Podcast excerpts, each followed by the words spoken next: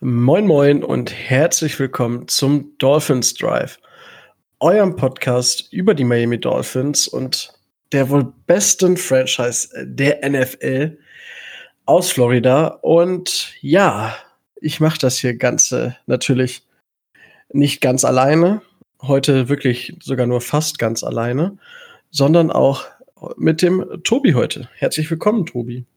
Wunderschönen guten Morgen, guten Tag, guten Abend und äh, was auch immer. Wann ihr uns auch immer zuhört. Wunderbar. Das läuft doch schon wieder wie geschnitten Brot. Ja. Uff, es war viel los und ich würde sagen, wir stürzen uns einfach direkt in die News und da fang, ich fange einfach mal mit, mit etwas Positivem an, weil wir haben ja momentan fast nicht so viel zu lassen auf dem Feld dafür in den sozialen Medien umso mehr. Und auf jeden Fall sind Robert Camdische und der Herr Tankersley zurück von der IR-List und sind im Training. Das heißt, sie können bald wieder am Spielbetrieb teilnehmen. Sind es Verstärkungen für unseren momentanen Kader, Tobi?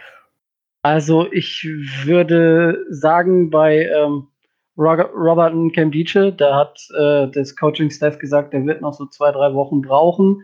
Der ist äh, für den Pass-Rush auf jeden Fall eine Verstärkung. Und ähm, ja, man wird sehen, wie er sich entwickelt.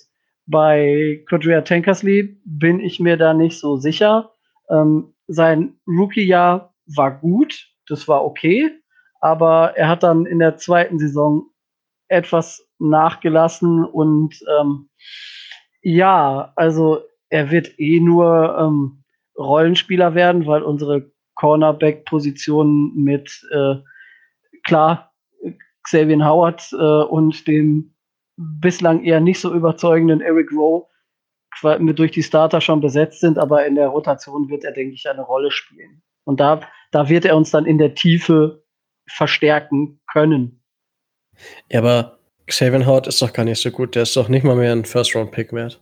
Habe ich, hab ich gelesen. habe ich gelesen. Ich, ich, no offense, aber habe ich gelesen. Ich, ich habe davon gehört, ähm, wir werden ja zu der, äh, der Cornerback-Position äh, gleich beim Roundup der NFL nochmal kommen, äh, okay. was da für Preise für gute Cornerbacks aufgerufen werden. Aber scheinbar ist ja Xavier Howard völlig überbezahlt und grottenschlecht richtige Wurst. Deswegen haben wir uns nämlich einen neuen Cornerback in unser Roster geholt. Oh ja. Äh, mit Ryan Lewis, der natürlich zukünftiger Pro Bowler wird.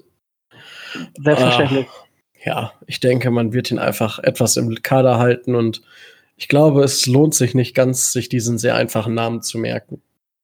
Ja, also es ist ein typischer Journeyman, der hat äh, diverse äh, Practice Squads in seiner Karriere durchlaufen ursprünglich undrafted äh, geholt von den Cardinals und dann ähm, bei den Eagles hat er, äh, hat er ein paar Spiele gemacht in den letzten Jahren. Und dann war er bei Philly, ähm, bei, bei den Colts, äh, bei Buffalo war er und ähm, sogar kurzfristig mal bei New England. Und er hat es geschafft, ähm, den Spagat so hinzukriegen, ohne Ring aus der Nummer rauszukommen. Denn als die Eagles den, äh, den, den Super Bowl gewonnen haben, war er bei den Patriots. Und das Jahr oh. drauf, das Jahr drauf war er dann bei den Eagles. Also er hat, er hat das drauf. Er hat das Mensch, drauf. Mensch, Mensch, super. Dann wird das dieses Jahr bei uns auch nichts mit dem Super Bowl. Ja, ja ich muss, äh, ich muss die Zuhörer leider enttäuschen. Ich glaube, Heim Super ah. Bowl uh. könnte schwierig werden. Super, dann ist ja meine eine Board Prediction schon schon kaputt. Ja, die Bold Predictions, aber. Aber naja. apropos Bold Prediction. Wir haben jetzt ja Cam Dish und Tankersley zurückgeholt. Ist Van Ginkel nicht auch auf der IR-List? Und ähm, heißt es, dass er jetzt halt die erste komplette Saison damit verpasst? Nein, ich glaube, das geht erst ab der zweiten Saisonhälfte los, dass man in der zweiten Saisonhälfte dann nur noch zwei runterholen, okay. äh, von der Liste runterholen kann. Aber ganz sicher bin ich mir da nicht. Ähm, Darüber hinaus ähm, ist Tankersley nicht auf der IA-Liste, sondern auf der PUP-Liste. Ah, okay, ja, stimmt, stimmt. Äh, da war ich dann, dann war es mein Fehler. Ah, dann äh, wird Van Ginkel ja noch die ganze Sex bekommen. Gut. Natürlich. Abgehakt. So, jetzt kommen wir. Das, das Schöne und auch das Traurige, ja, Grüße gehen raus an Micho, äh, ist, dass Micho nicht da ist gerade. Ja, in Vino Veritas und wir sprechen jetzt über äh, den Quarterback-Wechsel, den es gibt. Und das wäre so die, der, das war der erste Moment, wo die Hutschnur von Micho so langsam fängt an, kürzer zu werden. Tobi, was sagst du zu dem Wechsel von Josh Rosen, der vor einer Woche zum Starter der restlichen Saison ernannt wurde, zurück zu Ryan Magic Fitzpatrick? Ähm, da werden wir ja gleich in der, in der Rückschau ähm, vom Spiel vom letzten Sonntag noch genauer drauf, äh, drauf eingehen. Aber ähm, was man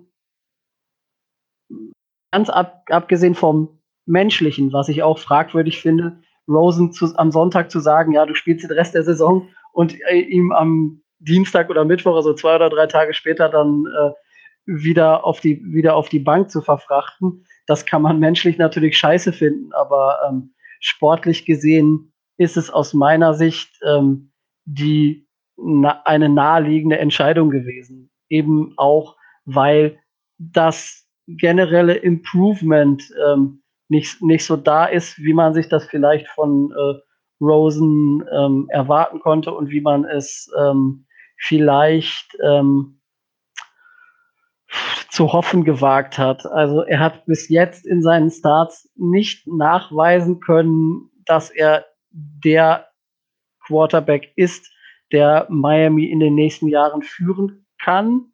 Das ähm, mache ich noch nicht mal so sehr äh, fest an alleine an den Stats, sondern auch an der ähm, an der Rolle, die er auf dem Platz hat. Also er wirkt auf mich teilweise ein bisschen uninspiriert und äh, macht äh, Fehler mehrfach oder häufiger, die ähm, einfach nicht, äh, nicht sein müssten. Richtig. Gut, da möchte ich gerade auch.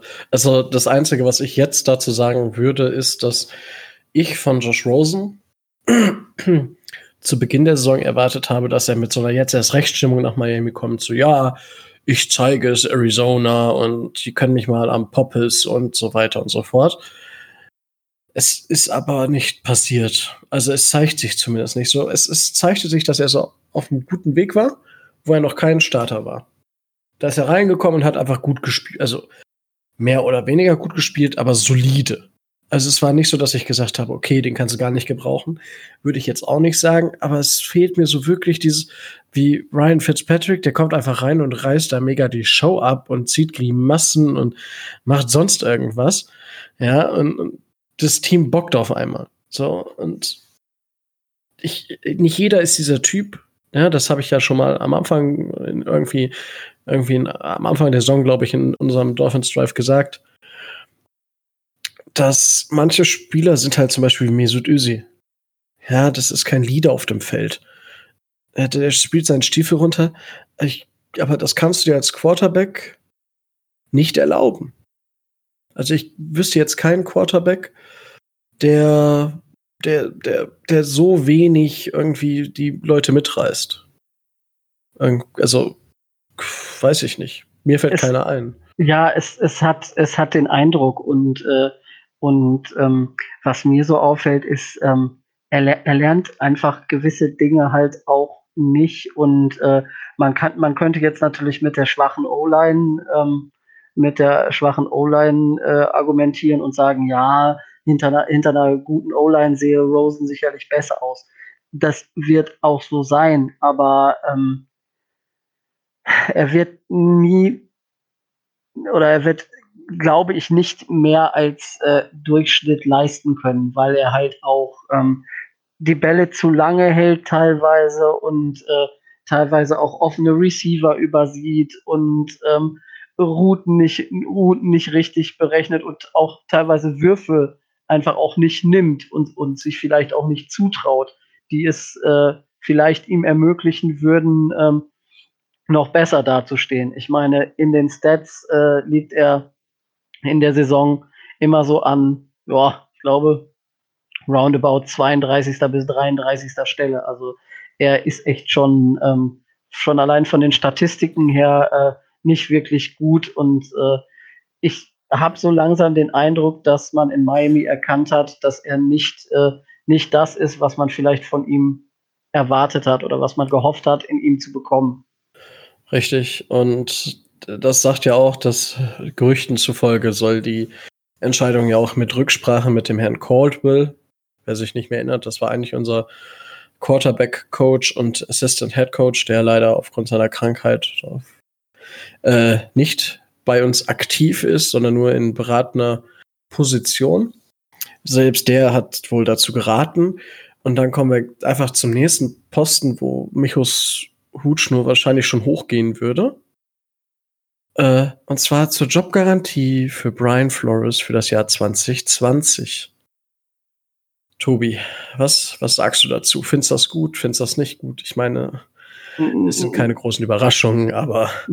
Nee, ich wollte gerade sagen, also wer, wer unseren Podcast länger verfolgt und wer äh, auch das Geschehen in, in, äh, in Davie und in Miami etwas länger verfolgt, wir sind in der kompletten Übergangssaison und äh, Brian Flores wird im nächsten Jahr daran gemessen, äh, welche, welche Mannschaft und welche Truppe äh, er da jetzt zusammenstellen kann und äh, wie sich das im nächsten Jahr so darstellt. Das heißt, äh, dieses Jahr kann er machen, was er will, quasi. Wunderbar. Ich möchte auch gar nicht viel zu sagen, weil es ist war klar und es sei denn, man bekommt die Chance, Lincoln Riley von Oklahoma loszueisen. dann würde ich, dann würde ich wirklich nochmal nachdenken. Oder mhm. Paul, Paul Christ von Wisconsin. Aber nee, das wird unser Trainer nächstes Jahr bleiben. Vielleicht gibt es noch ein paar Assistenten, die tauschen, aber mehr wird es nicht geben. Äh, kann, ich, kann ich mir mit den Assistenten nicht so wirklich vorstellen. Hoffen wir mal, dass im nächsten Jahr, ähm, wie so auf den letzten Pressekonferenzen auch so angeklungen ist, äh, der körperliche und gesundheitliche Zustand von Jim Caldwell weiter positiv voranschreitet.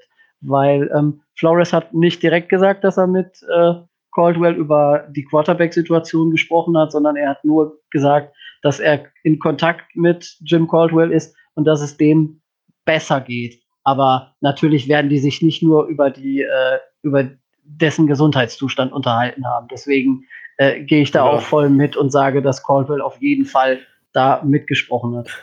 Gut, vielleicht haben sie einfach auch Kochrezepte ausgetauscht. Das kann natürlich auch sein. Gut, und wo wir gerade dann bei, bei Kochrezepten sind, gehen wir mal ein bisschen in Richtung Draft und da gibt es die News, dass Javon James wieder questionable ist. Und äh, wenn er jetzt noch ein Spiel fehlt die Saison, dann ist der Compensatory Pick, der eigentlich in Runde 3 ist, nach dem Salary, rutscht dann aufgrund einer schwierigen Berechnung, also es ist wirklich eine, also da blickt keiner durch, wie das genau berechnet wird, rutscht der Pick vermutlich schon in Runde 4. Ärgerlich für uns, im Endeffekt, ja, es tut weh, weil 32 Plätze, es sind dort 32, werden es wahrscheinlich Plätze mehr oder früher picken, ist natürlich immer schön. Aber gut, immer noch ein Fourth-Round-Pick, kann man immer noch gut mitarbeiten. Und äh, man muss auch dazu sagen, wir haben bis dahin schon äh, sechsmal gepickt und sechs Positionen bedient. Also ähm, bis dahin sollten wir eigentlich das Gröbste äh, schon erledigt haben, dass äh, es zwar schade ist und auch ärgerlich, aber ähm, wir sind nicht umsonst äh, nicht mit Joanne James an die Decke gegangen und haben ihm die Salary bezahlt, so leichte äh, Verletzungsprobleme hat er, ja, hat er ja bei uns auch gehabt. Von daher, es ist, kommt ein bisschen unerwartet, aber nicht gerade überraschend. Das muss man auch dazu sagen. Und dann ist es ist es halt so. Richtig. Und um die News, oh, das ist, wir hatten die letzten beiden Wochen überhaupt gar keine News, fällt mir ja, gerade ein. Ne? Und jetzt, jetzt rasten die wieder komplett aus. So, äh, zwölf Tage haben die NFL-Teams noch Zeit, Spieler zu traden, wenn ich richtig informiert bin. Ja, 29.10. ist, ja, glaube ich, Deadline. Zwölf Tage. Okay, habe ich einfach mal zwölf Tage rausgehauen. Und äh, da haben wir noch Zeit, Spieler zu traden. Also zum Beispiel Josh Rosen aber um den geht es jetzt nicht. Es geht um Kenyon Drake. Tobi, was sagst du zu diesen Trade-Gerüchten? Ähm, dazu muss man, äh, dazu muss man Folgendes wissen. Ähm, es hat wohl Gespräche gegeben zwischen den Agenten von Canyon Drake und der Franchise, weil man durchaus daran interessiert war, mit Canyon Drake zu verlängern, weil er ja am Ende der Saison äh, zum Free Agent wird. Allerdings nicht um jeden Preis. Und äh, er hat auch wegen der schwachen O-Line, aber auch generell in diesem Jahr nicht so das gezeigt, was man von ihm als Leading Rusher ähm, erwarten würde und was man von ihm gehofft hat. Ähm, allein der Fumble gegen die Cowboys an der, äh, an der gegnerischen 5, der verkackte äh, Two-Point-Versuch da äh, am Sonntag, zu dem wir gleich noch ausführlich kommen werden. Also? Habe ich mir jetzt gar nicht darauf vorbereitet. nee, überhaupt nicht. Ne? Wir wollten es einfach ausklammern, aber wir müssen ja leider drüber sprechen. Nein, ähm, aber mal ganz im Ernst. Ähm, ich habe oder wir haben schon gesagt, dass das seine letzte Saison wird in Miami wahrscheinlich. Mit dem, was Miami ihm geboten haben dürfte, wird er nicht zufrieden sein. Das heißt, der Weg äh, bei den Dolphins ist nach der Saison eh zu Ende diese Saison werden wir eh nicht mehr so viel reißen. Und wenn er noch Value haben sollte, dann hat er den jetzt. Und äh, dann könnte ich es auch verstehen, wenn man ihn für einen Viert- oder Fünft-Runden-Pick dann äh, innerhalb der nächsten zwölf Tage noch abgibt. Weil wir mit ähm, dem, was dahinter kommt, ähm, mit Mark Walton, mit äh, Kalen Belage und äh, den Fullback Chandler Cox und äh, Miles Gaskin und so weiter und so weiter ja auch nicht schlecht besetzt sind auf der Position. Von daher, wenn das passende Angebot kommt, wird er sicherlich gehen dürfen. Ja, und da möchte ich jetzt noch mal, ich möchte, da muss ich jetzt einfach dazwischen gerätschen, weil ich hoffe, dass wir einen Viertrunden-Pick kriegen. Und in der vierten Runde picken wir dann im NFL-Draft AJ Dillon vom Boston College. Das ist so ein geiler Running Back. Das ist halt so ein verkappter Fullback. Also der, nimmt halt, der nimmt die Leute auch mit auf, aufs Drehkreuz, sag ich mal. Also da buchst du zweimal die große Hafenrundfahrt. Und dann setzt er dich auf den Poppes und sagt, das war's, ich muss weiter. Äh, das, ist, das ist ein richtiges Biest. Und der hat schon zwei über 1000 Yard-Saisons hinter sich. Und hat jetzt schon wieder 745 Yards und äh, äh, Rushing und fängt jetzt auch an, Bälle zu fangen. In seinem vielleicht letzten Jahr. Und das wäre wirklich ein Prospect, wo ich sage, wenn wir den kriegen, wäre cool. Dann haben wir halt mit Jonathan Taylor zwei Running Backs diesen Draft. Dann haben wir Walton, Gaskins, Cox. Da haben wir fünf Running Backs. Habe ich, hab ich jetzt irgendeinen vergessen? Ja, hm. Leard. Ja, ja, aber der, der wird, äh, der wird dann wahrscheinlich äh, sich im Trainingscamp beweisen müssen und wahrscheinlich die, ähm, die, ähm, die Leiter hinten runterfallen. Das äh, ist richtig. Ähm, man sollte Drake aber, und da nehme ich schon mal eine Frage vorweg, die wir bekommen haben, ähm, Drake nicht um jeden Preis traden. Das heißt, für einen Siebtrunden-Pick oder für einen Sechstrunden-Pick, das wären wir definitiv ein bisschen äh, zu wenig. Ja gut, die Alternative, um das mal darzustellen, wäre halt, dass wir ihn in der Free Agency loswerden und er keine Ahnung für wie viel Millionen woanders schreibt und wir dann halt einen Com-Pick äh, kriegen für den Draft 2021. Ähm, da sind die Experten auch schon drauf eingegangen und ähm, der Herald sagt, es ist eher unwahrscheinlich, dass wir für Drake äh, Compensatory, äh, Compensatory kriegen. Echt? Ja, da sind, also sie, sie beschäftigen sich ja schon etwas länger mit der Frage, wen könnte man noch traden, wen tradet man nicht. Und ähm, da wurde dann schon äh, gesagt, ja, es ist eher, also es ist ja aus von seinen momentanen Leistungen eher unwahrscheinlich, dass er für 8 Millionen im Jahr, sage ich mal, irgendwo anders unterschreibt. Also von daher, wir werden ja in der Free Agency auch relativ aktiv werden. Es sieht eher schlecht aus, dass man für ihn noch irgendeine Kompensation bekommt. Naja, naja, naja. Was, was schätzt du denn, wie viel er so verdienen wird? Also wie viel er jetzt verdient oder wie viel, wie, für wie viel er unterschreiben wird? Für wie viel er so ungefähr unterschreiben wird? Oh, nicht über drei pro Jahr. Also das kann ich mir nicht vorstellen. Dafür sind ja. die Leistungen nicht gut genug. Ja gut, aber dann sind wir so auf dem Sprung zum Sechstrunden-Pick. Wie, wie, gesagt, es ist alles relativ schwierig und alles relativ äh, undurchsichtig, wie diese Compensatory Picks ähm, sich darstellen. Aber ich, wie gesagt, wenn man dann gegenrechnet, was wir in der Free Agency alles vorhaben, glaube ich nicht. Also ich lasse mich gern positiv überraschen, aber ich gehe nicht davon aus, dass ja, wir da, da, irgendwas mhm. für kriegen. Gut, so, das war's dann mit den News. Puh, das war, das war, das war eine gute Rutsche. Und ja, ähm, was wir vielleicht als teilweise News noch verkaufen können, wahrscheinlich wird Miami ab 2021 noch äh, einen Formel 1 Grand Prix rund ums Hard Rock Stadium austragen dürfen. Das ist relativ klar. Cool. Da, sind, da sind nur noch die Anwohner zu besänftigen, die das nicht so pralle finden. Mein Gott, das bisschen Moped-Fahren einmal im Jahr. Ja, das ist äh, plus äh, Straße sperren und sie schießt mich tot und hast du nicht gesehen.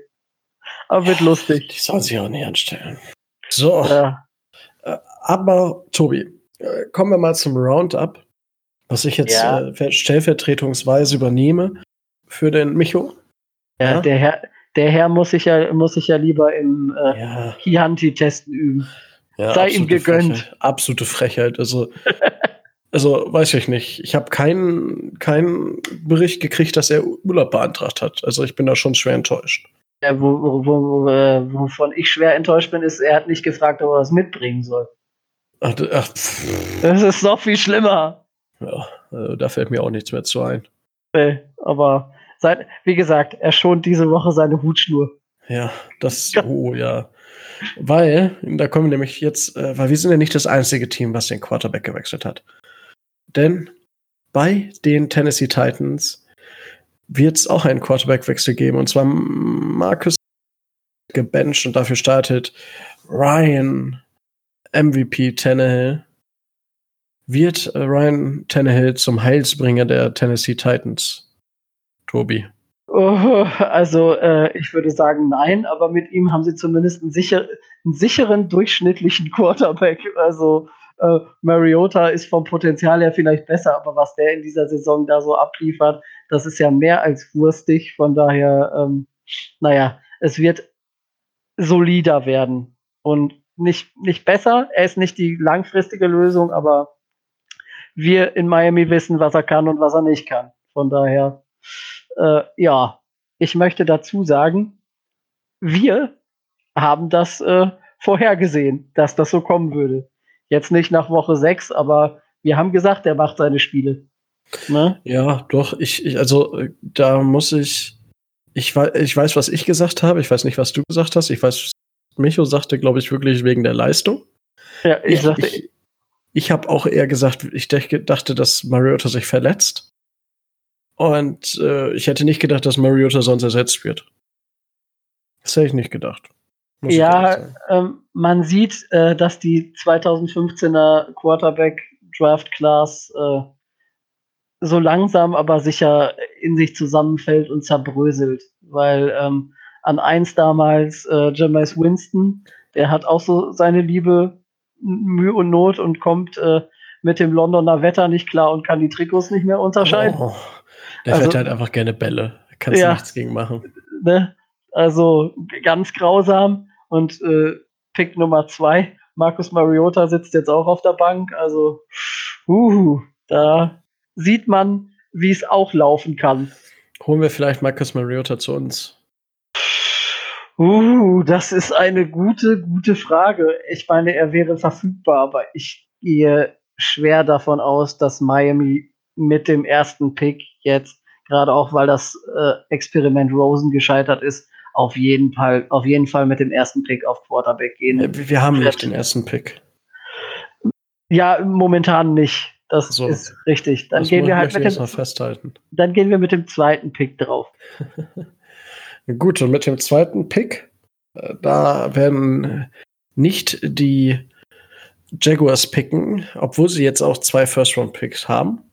Und zwar gab es jetzt die letzten Tage ein Blockbuster-Trade, so möchte man ihn bezeichnen. Und zwar hat Jalen Ramsey doch die Freigabe bekommen und wurde zu den äh, LA Rams getradet für zwei First-Round-Pick und First-Round-Picks und einen Fourth-Round-Pick.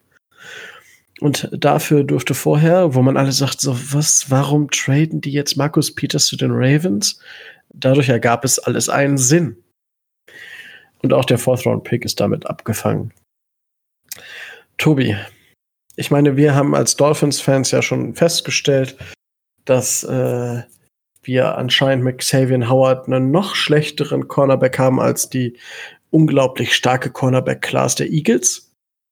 Das, ist, das ist richtig. Ja. Zumindest, zumindest aus Sicht einiger äh, Experten.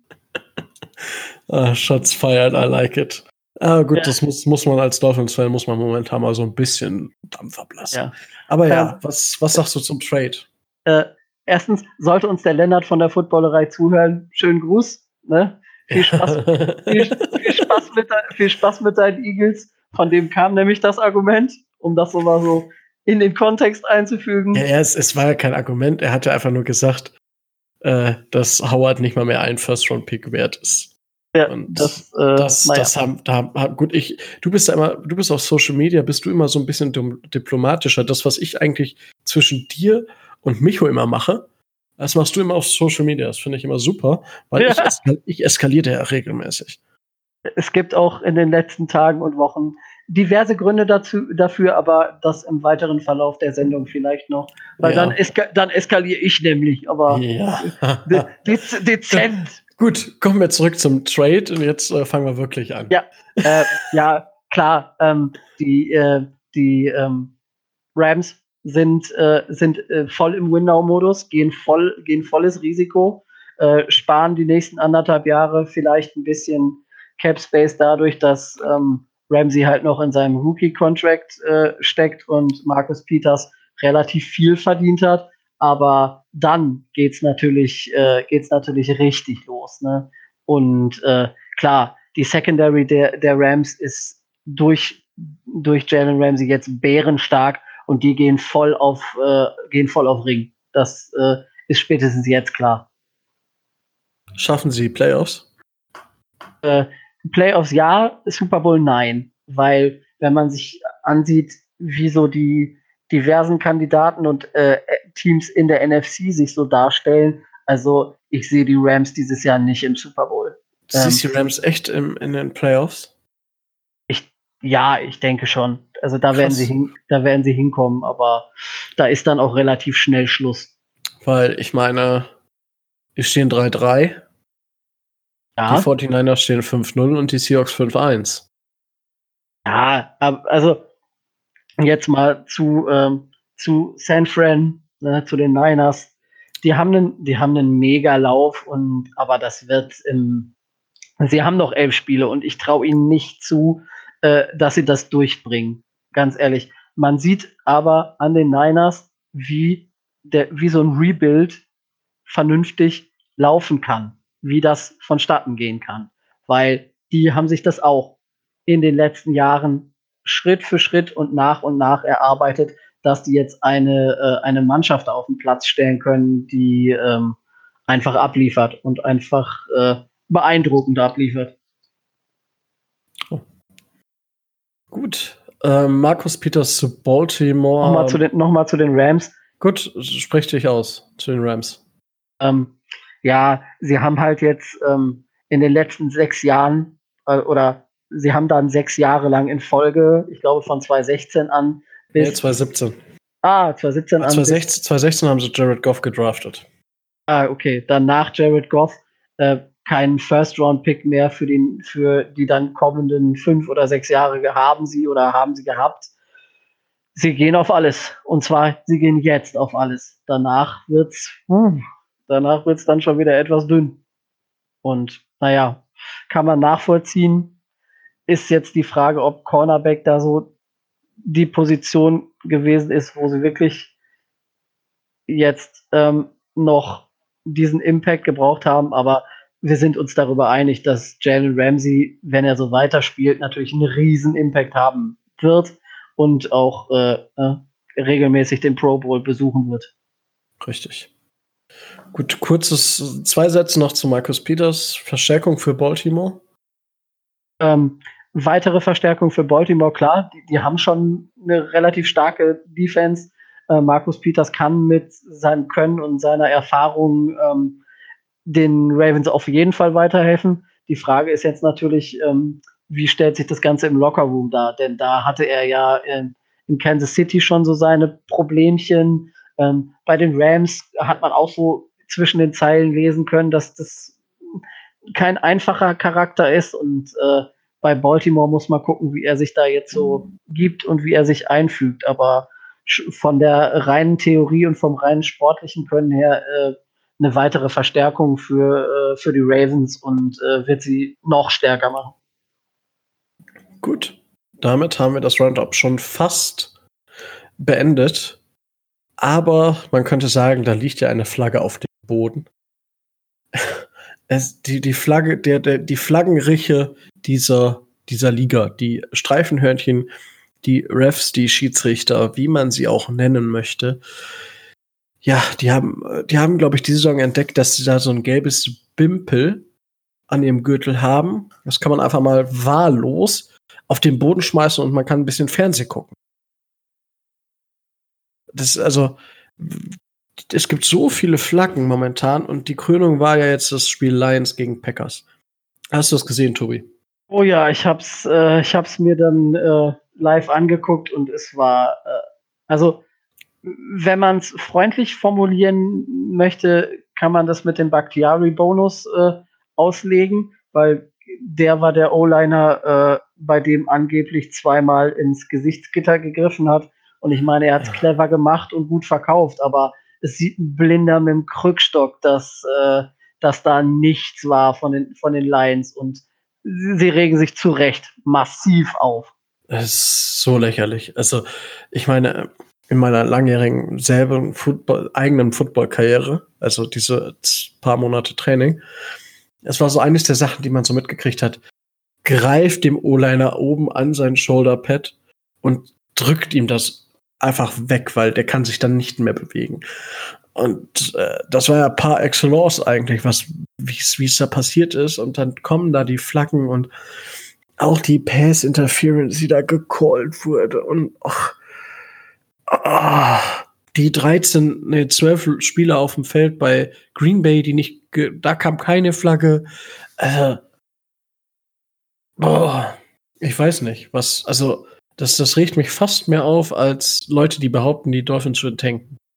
Da kommen fast. wir gleich noch. Da kommen wir gleich noch zu, aber ne, also Katastrophe und man bekommt so langsam den Eindruck, dass, äh, dass äh, Green Bay oder Aaron Rodgers da äh, in irgendeine Richtung äh, gedrückt werden sollte, um, äh, um bloß äh, dann da noch wieder äh, diesen Sieg davon zu holen.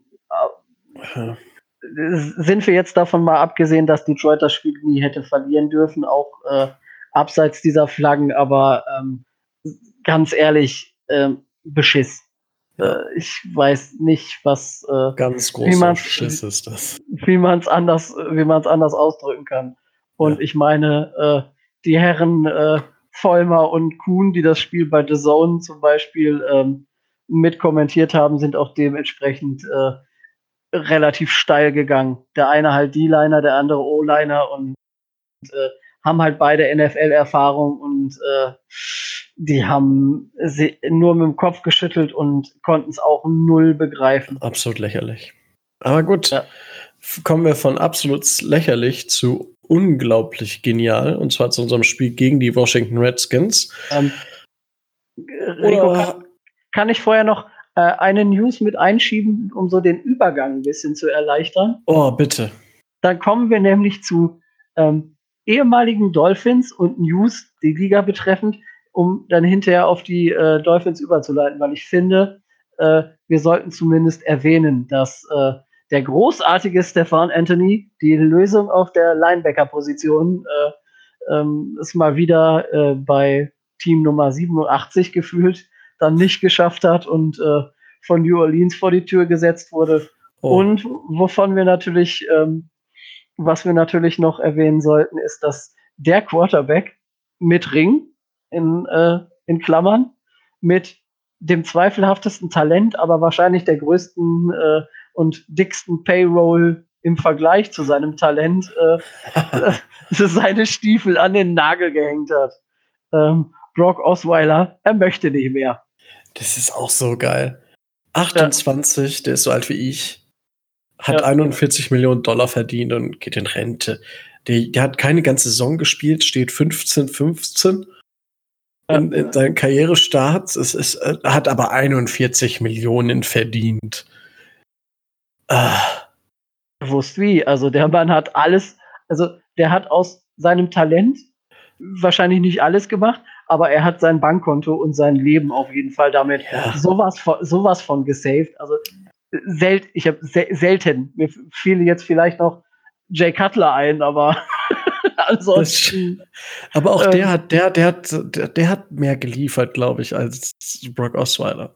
Ja, also es ist ein, ein Wahnsinn und äh, na gut, man kann ihm nur äh, eine schöne Rente wünschen, vielleicht äh, XFL oder was es da noch so gibt. Vielleicht hat er ja noch mal irgendwann Bock, aber naja. Der Draft war ja jetzt erst, das heißt. Äh, ja, ja, der erste, aber ich, ich, ich denke, der, der wird einfach, der wird aufhören und äh, er hat, äh, hat, alles, äh, hat alles richtig gemacht in seiner Karriere. Ne? Und äh, ja, ne? dann hat er im Oktober, natürlich im Oktober, seine Karriere an den Nagel gehängt. Ja. Das mal nur nebenbei. Wunderbar. So, dann würde ich jetzt aber kommen wir zu dem einen Quarterback, der 41 Millionen gemacht hat mit seinem Talent und einen Super Bowl Ring hat, zu einem, der an 10 gedraftet wurde und der anscheinend nicht viel aus seinem Talent macht bis jetzt. Josh Rosen und die Miami Dolphins haben knapp mit 17 zu 16 zu Hause gegen die Washington Redskins verloren. Tobi, erste Frage, hast du das Spiel gesehen? Äh, selbstverständlich habe ich das Spiel okay. gesehen. Zweite Frage, wie hast du dich dabei gefühlt? Ähm, am Anfang, es ging los, wie, wie man es befürchtet hatte. Ähm, beide Offenses haben nicht so wirklich viel hinbekommen und äh, ich glaube, der, der erste First Down für Miami war eine persönliche Strafe von, äh, von, äh, die ersten von beiden. Die ersten beiden? Okay. Ja. Wir haben im, im ersten Drive war im ersten Drive war es, glaube ich, im, im, zweiten Spielzug oder so, oder im dritten. Im, oder im zweiten und im dritten, ja. Äh, und ähm, dann hab, sind wir Three and Out gewesen. Und dann im nächsten Drive war die zweite, das zweite First Down auch irgendwie äh, 5 Yard Strafe mit Automatic First Down oder 10 Yard Strafe, ich weiß es gar nicht mehr. Weltklasse. Also das Spiel war im, im ersten Quarter, also puh, verdammt schlecht. Dann ähm, hat, ähm, was, was man dazu sagen muss, die, die O-Line von den Dolphins war quasi nicht auf dem Platz. Also die war überhaupt nicht existent. Rosen lag, ich glaube, allein im ersten Quarter viermal auf dem Boden und ja. äh, also hat auch äh, derart äh, sich schlecht auch bewegt und ist dann statt, äh, statt dem Druck auszuweichen, dem Druck entgegengegangen und äh, oh, also es war es Katastrophe, ein, ein absolutes Trauerspiel. Ähm, die Redskins haben dann irgendwann mal so nach dem Motto steht da Tropfen hüllt den Stein immer mal wieder äh, dem alten Mann Adrian Peterson den Ball gegeben und der hat dann im äh, zweiten Viertel relativ gut äh, relativ gut geliefert und die haben dann so ein bis zwei vernünftige Drives zusammengebracht. Ich, ich habe mir gerade noch mal den, ähm, den ersten Touchdown-Drive von den Redskins durchgelesen. Ja. Äh, run, run, run, run, pass incomplete, big play, 25 Yard Run, yeah, run, big play, Touchdown Redskins, Pass. Also es ist ein Pass angekommen, der Rest war alter Mann, lauf mal bitte. Touchdown. Uff. Obwohl wir die ersten waren Three and Out dann. Und dann sind sie durchgebrochen. Ja. Schade eigentlich. Ja, aber ähm, man, äh, man muss auch, ähm, man muss auch dazu sagen, ähm, dass ähm, die Passverteidigung gerade auch bei dem, äh, bei dem Touchdown auf Terry McLaurin äh, äh, reichlich fragwürdig war. Und äh, als ich das gesehen habe, habe ich erstens gesagt, gut, da sind die Backups auf dem Platz und zweitens, äh, Howard hätte den gehabt. Also es ist jetzt nicht so, dass Case Keenum uns da an die, äh, an die Wand, äh, an die Wand gepasst hätte, wie du schon sagst. War ein vernünftiger Pass, aber äh, die Passverteidigung war halt echt wieder unter aller Sau. Ja. Und das trotz Nick Needham. Äh, der hat äh, gar nicht so schlecht gespielt. Der hat echt gar nicht so schlecht. Also das hätte ich ihm nicht zugetraut. Er ist ein, drei Tage ein, ein, Tackle und ein Pass deflected. Ja, das war nicht drei, schlecht. Ne, drei Tage vorher verpflichtet, äh, direkt aus dem Practice Squad hochgezogen in, äh, ne, und dann auf dem Platz. Also der hat seine Sache relativ gut gemacht. Gut, Eric Rowe hat auch einen, einen Pass wirklich nicht schlecht verteidigt, aber ja. danach kam dann halt nicht mehr so viel. Und äh, naja, gut. Was dann, äh, was dann im nächsten Drive der, äh, der Dolphins passiert ist, das, äh, naja, äh, muss man auch den Mantel des Schweigens drüber hängen. Also ähm, Mark Walton, muss man dazu sagen, hat ein gutes Spiel gemacht. Der hat ähm, sowohl im Carry nach Pässen als auch im normalen Rushing eine solide Leistung gebracht und äh, da kann man, da kann man in seinem ersten Start für Miami kann man, äh, kann man drauf aufbauen. Aber ähm, die, äh, die Interception, die dann da kam, ne? also hui. Ja, die Interception war, war, war bitterböse das stimmt. Und aber Jason Sanders, wie du schon gesagt hast, es waren nur 39 Yards, aber er sollte mal wieder reinkommen. Ich glaube, dafür war es ganz gut, nicht, nicht ja. über 50 Yards zu gehen. Man hat aber auch, man hat aber auch gesehen, ähm, wie äh, versucht wurde, ähm, die O-Line so ähm, zu, vers zu verstärken, dass sie einigermaßen äh, nicht nur Lücken hat, sondern man hat in dem, in dem Play, in, in ein oder zwei Plays dann ähm, einen zusätzlichen äh, O-Liner als eligible Receiver ähm, mit reingenommen, um halt irgendwie dafür zu sorgen, dass Josh Rosen auch irgendwie ein bisschen, äh, ein bisschen was machen kann. Ähm, er hatte ja vorher das Problem, dass die zweiten Halbzeiten nicht so gut waren. Also die erste Halbzeit gegen Washington am Sonntag war katastrophal. Es war, es war ein bisschen häufiger als zwei, dreimal. Also, Isaiah Prince war öfter, durchaus deutlich öfter auf dem Feld als Receiver. Ja, ne, das, das war schon, war schon Hausnummer. Ja, und es ist äh, bezeichnend. Richtig. Wenigstens hat Devante Parker wieder einen Touchdown. Perfekt. Ja. Aber wenn wir zum Receiving kommen, meisten Receiving Yards, 51 Receiving Yards. Mike Gesicki. Wir haben letzte Woche noch drüber gesprochen. Mike Gesicki ist dann vielleicht doch nur der große Receiver, aber das scheint er jetzt inzwischen gar nicht so schlecht zu machen, oder? Also, ähm, ich kann mich da ähm, an, äh, besonders an eine Situation erinnern, ähm, wo halt schon nicht mehr Josh Rosen auf dem Platz stand, den man dann einfach irgendwann erlösen musste um, äh, um auch nur irgendwie noch eine Chance auf, auf den Sieg zu haben. Ich meine, da stand es 3 zu 17. Ähm, seine Stats kann sich, kann sich jeder zu Gemüte führen. Es ist, äh, glaube ich, ein Passer-Rating von 25 oder 30 oder sowas. Also boah, richtig übel.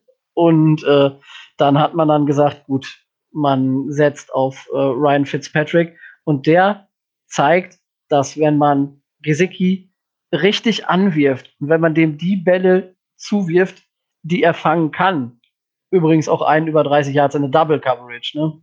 Den, ja. den, er, den hat er locker aus 2,20 Meter runtergezogen und da hat er gezeigt, was er leisten kann. Und äh, ich glaube, vor dem, äh, vor dem zweiten, äh, vor dem zweiten Touchdown, glaube ich, war das, ähm, er, er war nah dran an seinem, an seinem ersten äh, Karriere-Touchdown. Also es war haarscharf. Und äh, er zeigt, er kann's. Und er muss nur die Bälle kriegen. Und wenn man es jetzt weiß, wie man ihn anwerfen kann. Ich hoffe, dass äh, man ihn da, ähm, dass man ihn da äh, vernünftig einsetzt. Ja, das ist, das hoffen wir alle, damit wir vielleicht doch noch ein Spiel gewinnen. Ja, da, ah, also hm, ich gehe von aus, dass wir nicht 0-16 gehen. Da gehen wir erstmal alle von aus. Ja. Außer, außer alle, die die Dolphins nicht mögen. Die sagen, dass wir tanken, die gehen dann natürlich nicht von aus. Ja. Aber gut, so. Da, ich, ich mag wirklich gar nicht so viel jetzt. Ich habe auch nicht, nicht viel dafür äh, auf dem Zettel stehen, außer vielleicht noch zwei Geschichten. Und zwar, Taco Charlton bekommt deutlich mehr Snaps als Charles Harris. Damit wird die Zeit von Charles Harris wohl leider demnächst zu Ende sein. Und Vince Beagle fliegt total unter dem Radar, hat aber inzwischen schon die meisten Quarterback Pressures oder Quarterback Hits der Dolphins. Alle sowas, wieso tradet wir, wieso traden wir Kiko für den? Und ich glaube, am Ende spielt Vince Beagle deutlich mehr und sogar deutlich besser als Kiko Alonso bei den Saints. Def definitiv. Also ähm, mit dem, äh, mit dem hat das Front Office gezeigt und das ist auch einer, also unsere Linebacker generell sind die Gewinner, äh, die Gewinner der Saison bisher. Das muss man, muss man so sagen. Also ähm, an denen liegt's nicht. Ne? Was, was, was noch fehlt, sind so ein bisschen die Sex, aber äh, Macmillan äh, zeigt, zeigt, dass er, dass er improved. Vone als undrafted Free Agent macht seine Sache nicht schlecht. Äh, Jerome Baker ist äh, verdammt gut, könnte aber wahrscheinlich noch besser sein. Und eben auch Vince Beagle zeigt, dass er nicht nur das Anhängsel des äh, Kiko Alonso Trades war, sondern dass er auch äh, selber so einiges drauf hat. Und das macht Hoffnung. Gut, möchtest du sonst noch was zu dem Spiel gegen die Redskins sagen? Äh, bevor wir jetzt, bevor wir dann auf die Fragen und auf die brennenden äh, Diskussionen zur Two-Point-Conversion eingehen, weil ich denke, das müssen wir leider machen. Oh, ich dachte, ich komme drum rum. Ja, wir kommen leider nicht drum rum, uns über dieses Thema zu unterhalten. Muss ich einfach nur sagen, ähm,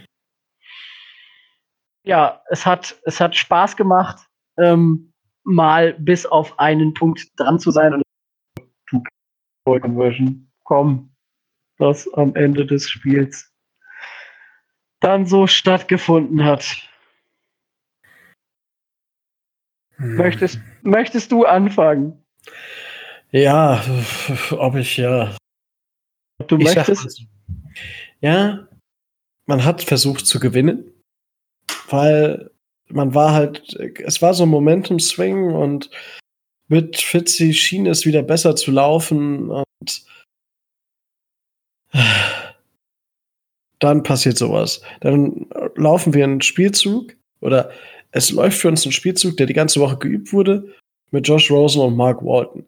Und das ist ein Spielzug gewesen, wo es zu 100% aufs Timing ankommt. Das Timing war nicht da. Und dann passiert sowas, was da passiert ist. Und wenn es da draußen Menschen gibt, die das als Indikator dafür nehmen, zu sagen, ja, das ist der Beweis, dass die Dolphins tanken. Das ist kompletter Schwachsinn. Ja, ich bin nett, ich hole gar nicht die große Keule raus und falle in eine Sprache, die nicht so schön ist. Oh, also es ist, ich, ja, ich habe heute, um, es ist jetzt keine Werbung, aber ich habe heute den Podcast äh, von Carsten Spengemann und äh, Mike wie auch immer er heißen mag, äh, gehört. Die Pille für den Mann. Unheimlich toller Podcast, muss ich sagen.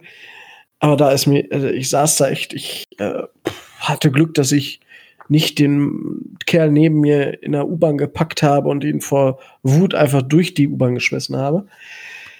Oh, es kann, also dass, dass man das als Indiz dafür nimmt, dass die Dolphins tanken und dass es total peinlich gewesen sei und lächerlich und hallo? Also, weiß ich nicht. War das auch, Also, weiß ich nicht, man, es gibt auch Mannschaften, die sind im Super Bowl von der Zwei-Yard-Linie, haben die auch geworfen und intercepted und haben den Super Bowl nicht gewonnen. Vielleicht wollte Russell Wilson halt wirklich nicht kein, keinen zweiten Ring haben, weil der sagt, wo soll ich den denn anstecken? Ja, aber, oh, also das ist jetzt ein bisschen polemisch alles.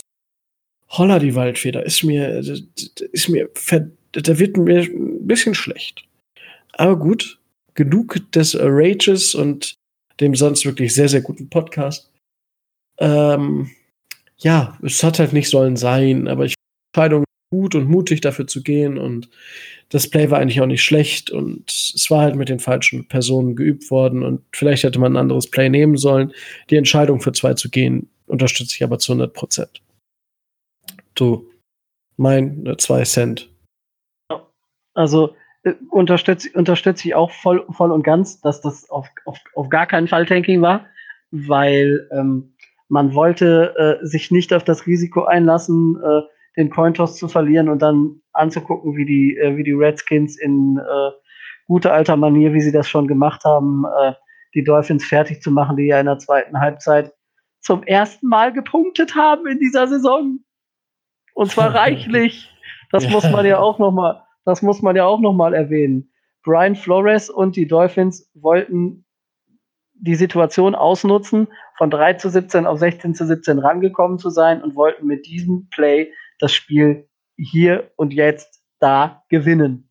Und ähm, deswegen, klar, man hat es letztes Jahr unter Gaze gegen Chicago damals anders gemacht, hat äh, da äh, das Field Goal oder hat da die, die, den einfachen äh, äh, den einfachen Versuch genommen und den einen Punkt eingesteckt und ist in die Verlängerung gegangen. Aber es ist genauso gut legitim zu sagen, Eier zu zeigen, Mut zu beweisen und zu sagen, so, wir wollen jetzt genau hier und jetzt die Entscheidung, wir wollen das Ding hier klar machen.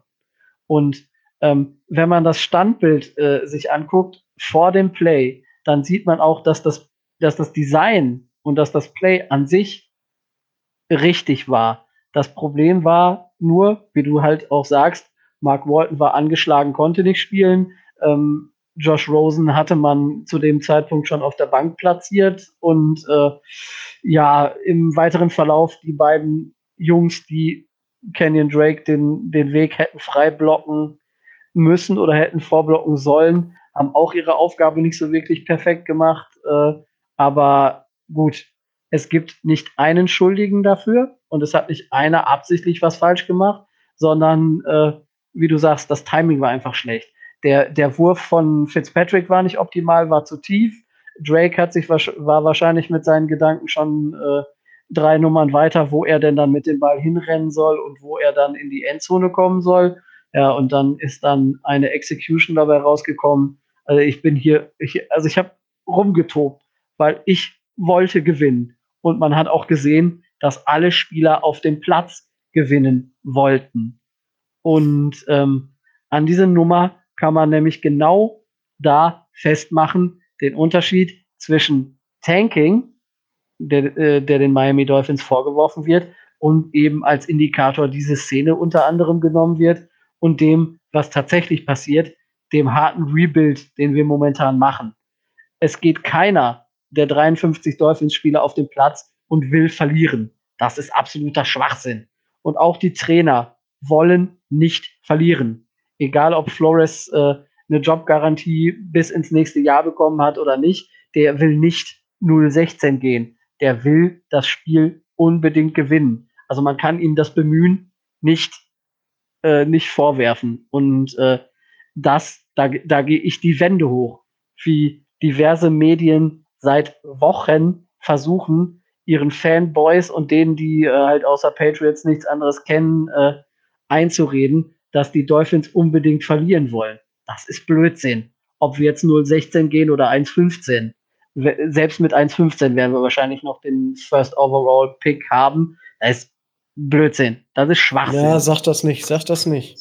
Wir spielen doch, äh, wir spielen doch gegen die Bengals und wenn wir das Spiel verlieren, wären wir auch mit 1,15 hinter denen. Ja, Direkter Vergleich vielleicht, und so. Vielleicht, vielleicht stehen beide Mannschaften zu dem Zeitpunkt 0,14. Äh, und naja, ich, da hat, haben ja auch schon einige, die dass das so 014 014 Duell wird.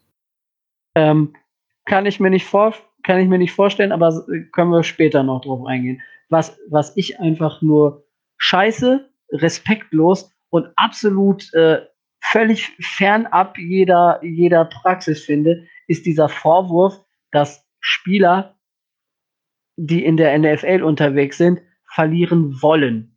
Wir haben eben gesagt, Kenyon Drake äh, wird Free Agent. Für den geht es um massig Geld. Also, wenn er das Ding fängt und äh, macht das klar, das sind für den äh, beim nächsten Vertrag ein bis zwei Millionen mehr. Und der verliert nicht absichtlich äh, den Ball und verzichtet freiwillig auf ein bis zwei Millionen. Das ist absoluter Schwachsinn. Ja, und, aber dann, äh, dann, dann kommt ja immer das, das Argument, ja, aber die Spieler nicht, aber das Front Office will denken. Ähm, wir haben im Podcast und auch in den diversen äh, Social Media Plattformen oft genug äh, erwähnt, wie diese Saison ist.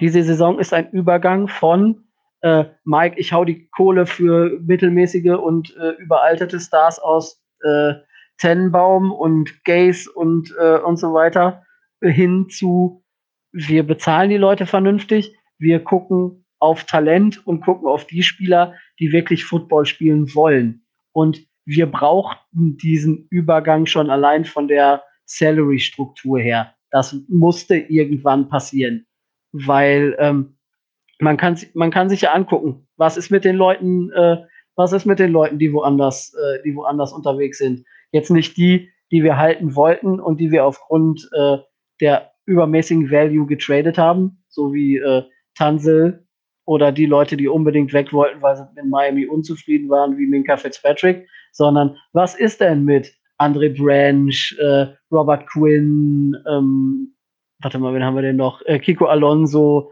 Was ist denn mit diesen, was ist denn mit diesen Leuten, die wir haben gehen lassen? Das Danny sind alles Superstars. Ne, Danny Amendola oder so. Ne, die haben in Miami Kohle verdient bis zum Abwinken und haben sich, haben sich von Mike Tennenbaum die Kohle reihenweise einschütten lassen. Und man sieht ja, ne, sie sind woanders auch nicht so, so pralle. Ne? Und sie sind woanders auch nicht gut. Und äh, in Miami haben sie massig Kohle kassiert. Und wir hatten die Möglichkeit, nach der letzten Saison zu sagen, gut, das reicht uns jetzt.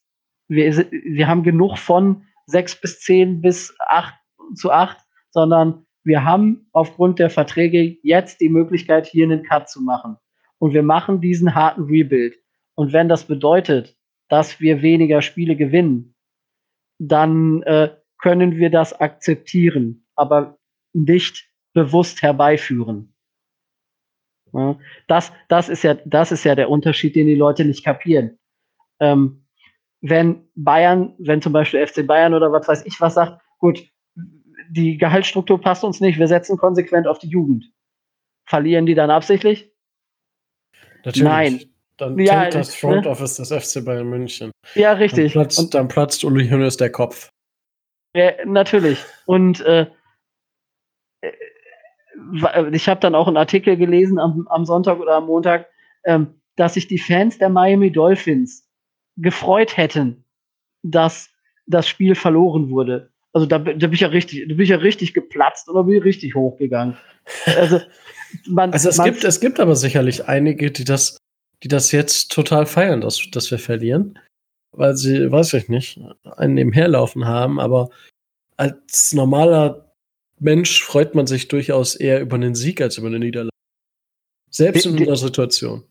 Definitiv. Also jeder, der mal aktiver Sportler war und äh, äh, bei irgendeiner Sportart auf irgendeinem Platz gestanden hat und mir dann erzählt, ja, ich bin am Sonntag äh, auf den und den Platz in der Kreisliga gefahren und äh, ich wollte verlieren. So ein Schwachsinn, ganz ehrlich. Ich habe ich hab auch lange Jahre Kreisliga gespielt und es gab kein Spiel, was ich von Anfang an gesagt habe, so, das will ich jetzt verlieren. So ein Schwachsinn. Und da, da geht mir die Hutschnur hoch. Und wenn ich dann, wenn ich dann höre, dass solche Leute äh, wie, wie jetzt Björn Werner oder wie, wie Coach Gesume oder wie Carsten Spengemann oder so, die ja praktische sportliche Erfahrung haben und dann mir allen Ernstes erzählen wollen, dass eine Mannschaft absichtlich verliert, ganz ehrlich, dann haben sie entweder keine Ahnung und das haben sie nicht, weil sie sind ja schon in ihrem, in ihrem Metier Experten, das will ich denen gar nicht vorwerfen, sondern sie schüren bewusst damit eine Stimmung gegen, äh, gegen die Dolphins,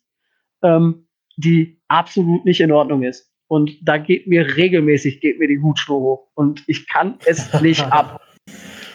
Okay, bei, bei, also bei denen weiß ich jetzt nicht, den, den neuen Podcast von, von Izumo und Björn noch nicht gegeben, weil College Football war mir lieber. und, ja. und Carsten, Carsten hat sich auch nicht so ganz so krass. Carsten ist halt einfach nur ausgerastet, weil es nicht funktioniert hat. Und ja, gut, da möchte ich möchte auch gar nicht so viel drüber reden. So, das ist, ich, ich, ich, ich war nur von dieser Aussage, das ist so lächerlich und peinlich, davon war ich sehr, sehr negativ berührt. Und äh, gut, ich möchte auch gar nicht weiter drüber reden. Ich glaube, ja. wir gehen einfach zum, zum Spiel gegen die Bills. Gibst, Oder, du mir noch ein, gibst du mir noch einen Satz? Äh, Oder zwei? Äh, drei maximal. Ja, ich werde versuchen, es kurz zu halten. Das war ähm, schon ein erster. Roger Goodell hat gestern eine, eine Pressekonferenz gehalten und hat äh, zum Vorwurf des Tankings und was die Mannschaften da so machen und was angeblich die Dolphins machen, nur gesagt, dass er und die Liga keinen Ansatz dafür sehen, ähm, dass zum Beispiel die Miami Dolphins in diesem Jahr tanken. Reaktion der zum Beispiel der Online, Social Media, Facebook-Redaktion von RAN null.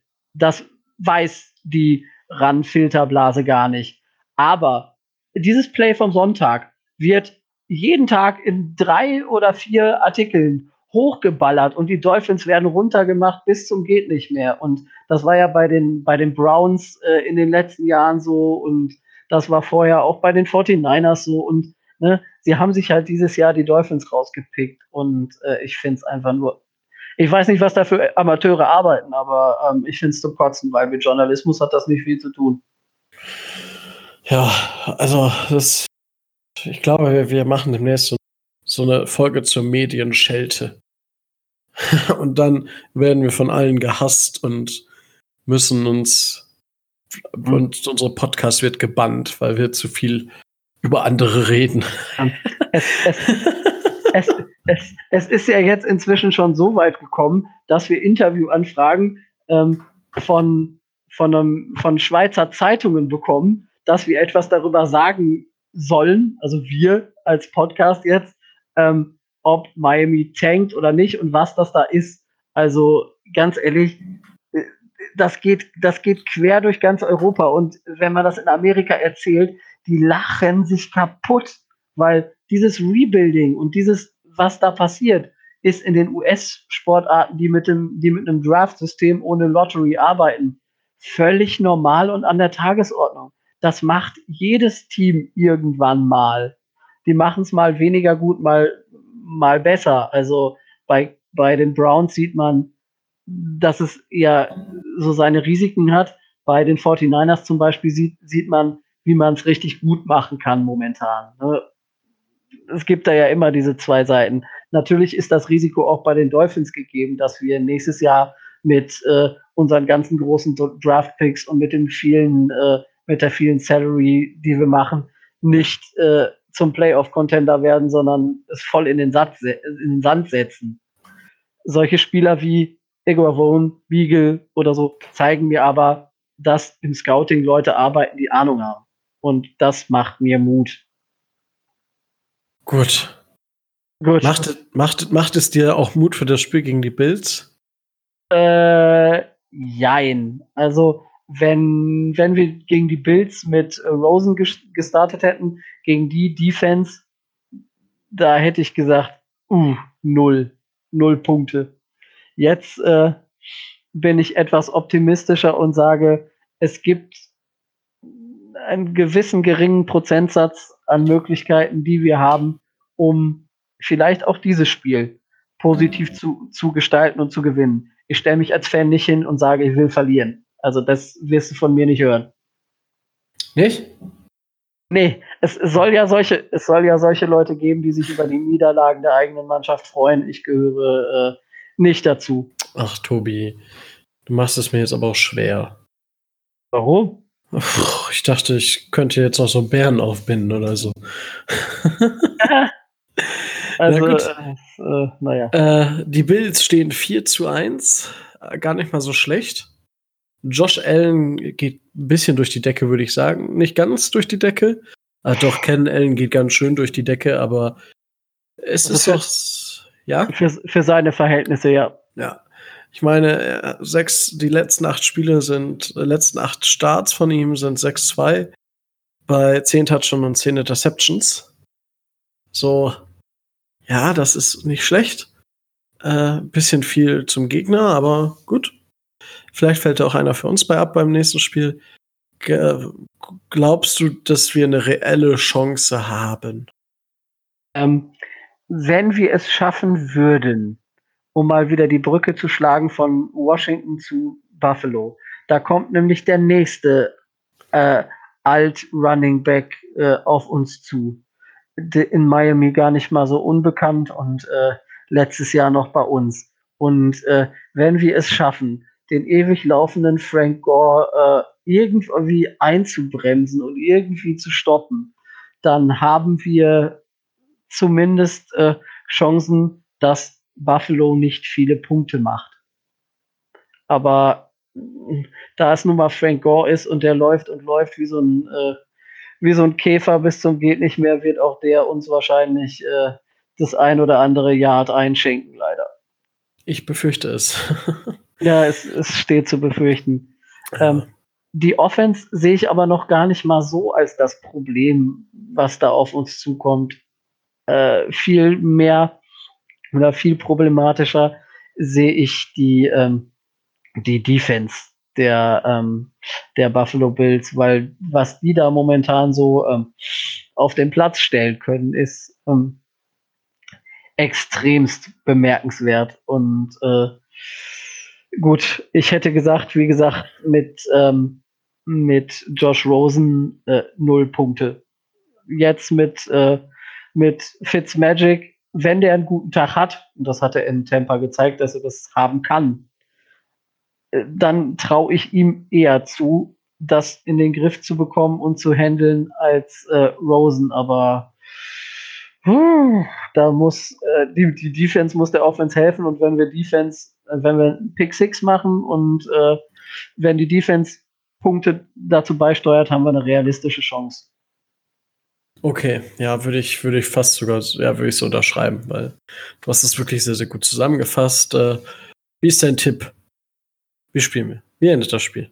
Äh, was was habe ich, was hab ich letztens gesagt? Äh, 21-19, meine ich, hätte ich gesagt, für uns. Für uns? Oh, ich kann nicht gegen die Dolphins tippen. Ah.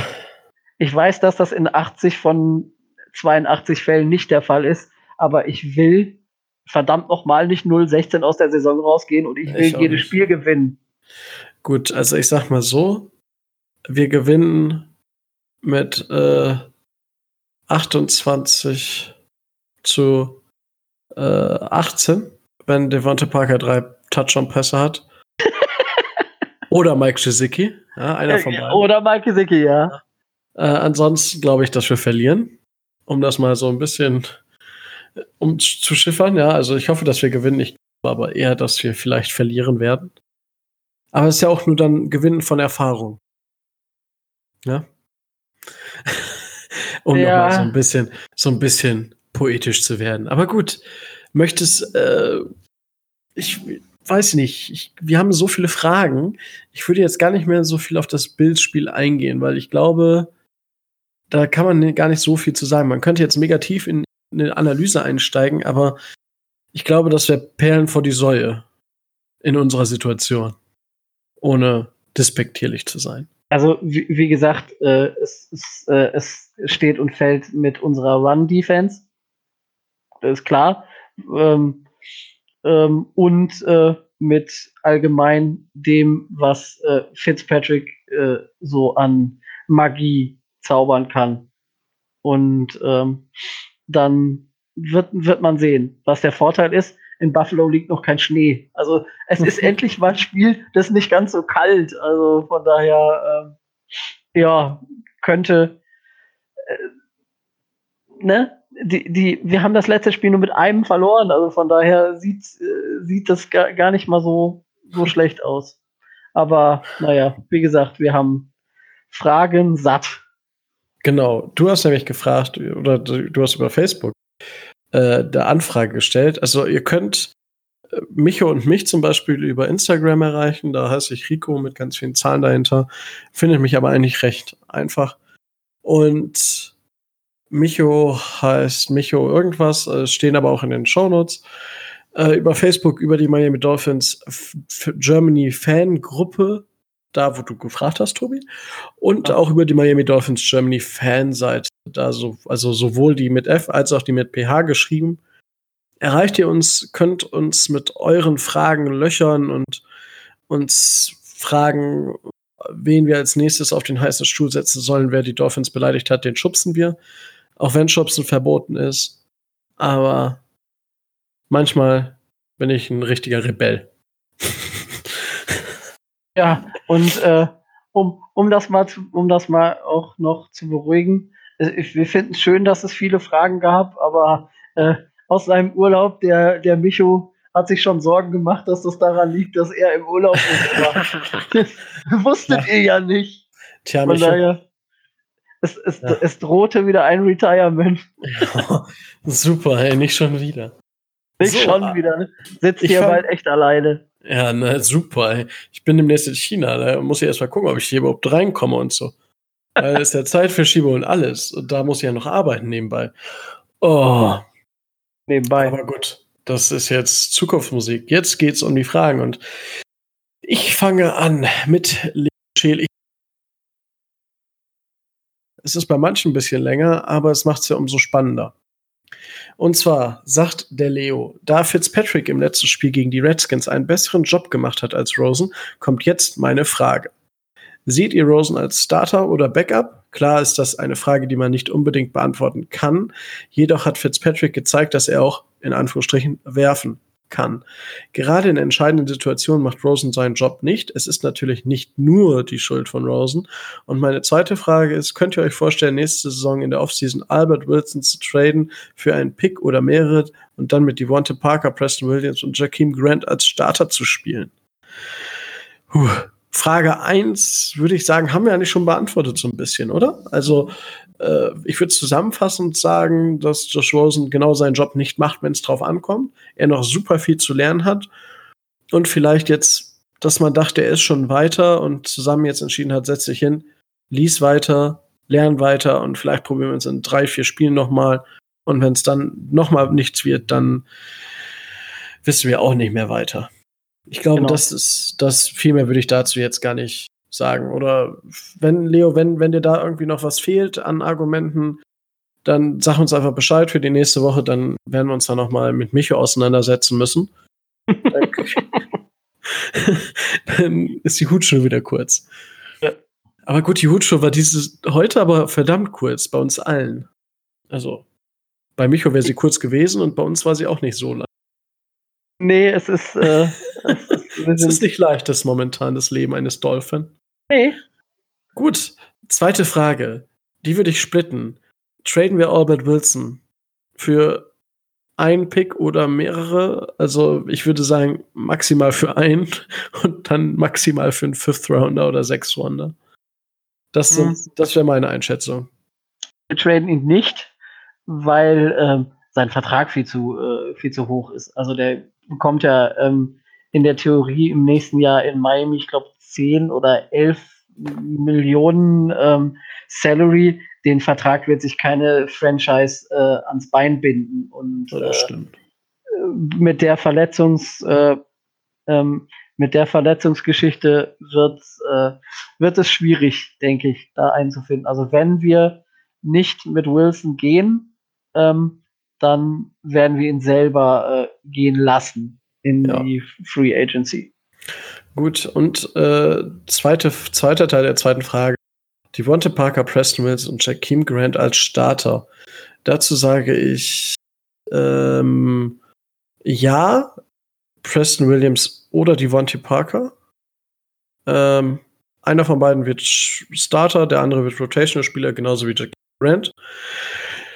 Und dazu holen wir uns Mary Cooper und draften vielleicht in der ersten Runde. Was ist das denn jetzt? Ich habe nur auf den Namen gewartet. Ich wusste, ja, dass das ja. kommt. Ja, natürlich kommt das. Und wir draften uns vielleicht, keine Ahnung, Jerry Judy oder CD Lamb oder, oder, oder. Also noch einen richtig guten Receiver in der ersten Runde vielleicht. Womit wir zwar nicht so viel mega gute Erfahrungen gemacht haben, was aber bei dieser Right Receiver Class, also dieses Jahr ist Offense Offense ist richtig stark dieses Jahr im Draft. Sowohl die O-Line hat eine schöne Tiefe, die Quarterbacks müssen wir nicht drüber reden. Das, wissen wir alle, die 100.000 Quarterbacks, die es gibt, die wir an eins picken werden oder an zwei. Ähm, die Wide Receiver, die O-Line, es ist die Running Backs, da gibt es richtig, richtig starke. Also da freue ich mich eigentlich drauf. Was sagst du mit Starten Devonta Parker, Preston Williams und Jakeem Grant? Sind überhaupt noch alle drei nächstes Jahr da? Oder äh, was, was hältst du von den dreien? Äh, ja, bei Devante Parker, er sammelt, äh, er sammelt Argumente, um ihn vielleicht äh, im nächsten Jahr doch noch zu behalten. Aber ähm, die drei als Starter, äh, nein. Also, ob es jetzt Amari Cooper wird oder nicht, das ist, äh, das möchte ich, möchte ich gar nicht, möchte ich hier gar nicht diskutieren. Äh, aber die drei, nein. Also wir werden auch auf Wide Receiver uns äh, verstärken im nächsten Jahr. Wunderbar. Gut, dann würde ich sagen, ich springe zur nächsten Frage von Mark Fox. Und zwar, wir haben über 120 Millionen Cap Space und ich meine fünf oder sechs Picks unter den ersten 100 im nächsten Draft. Wir müssen aber auch so, auf so ziemlich jeder Position neues Personal beschaffen. Wie groß seht ihr die Gefahr, dass dieser Rebuild zu heftig ist und das voll in die Hose gehen kann?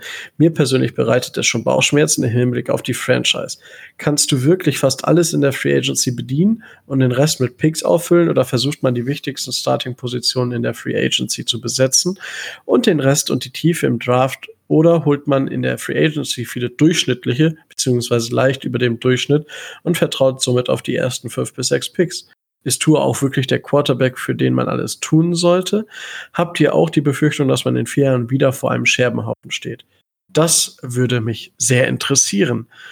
Und es ist auch eine sehr komplexe und sehr interessante Frage. Tobi, wollen wir, wollen wir uns die teilen?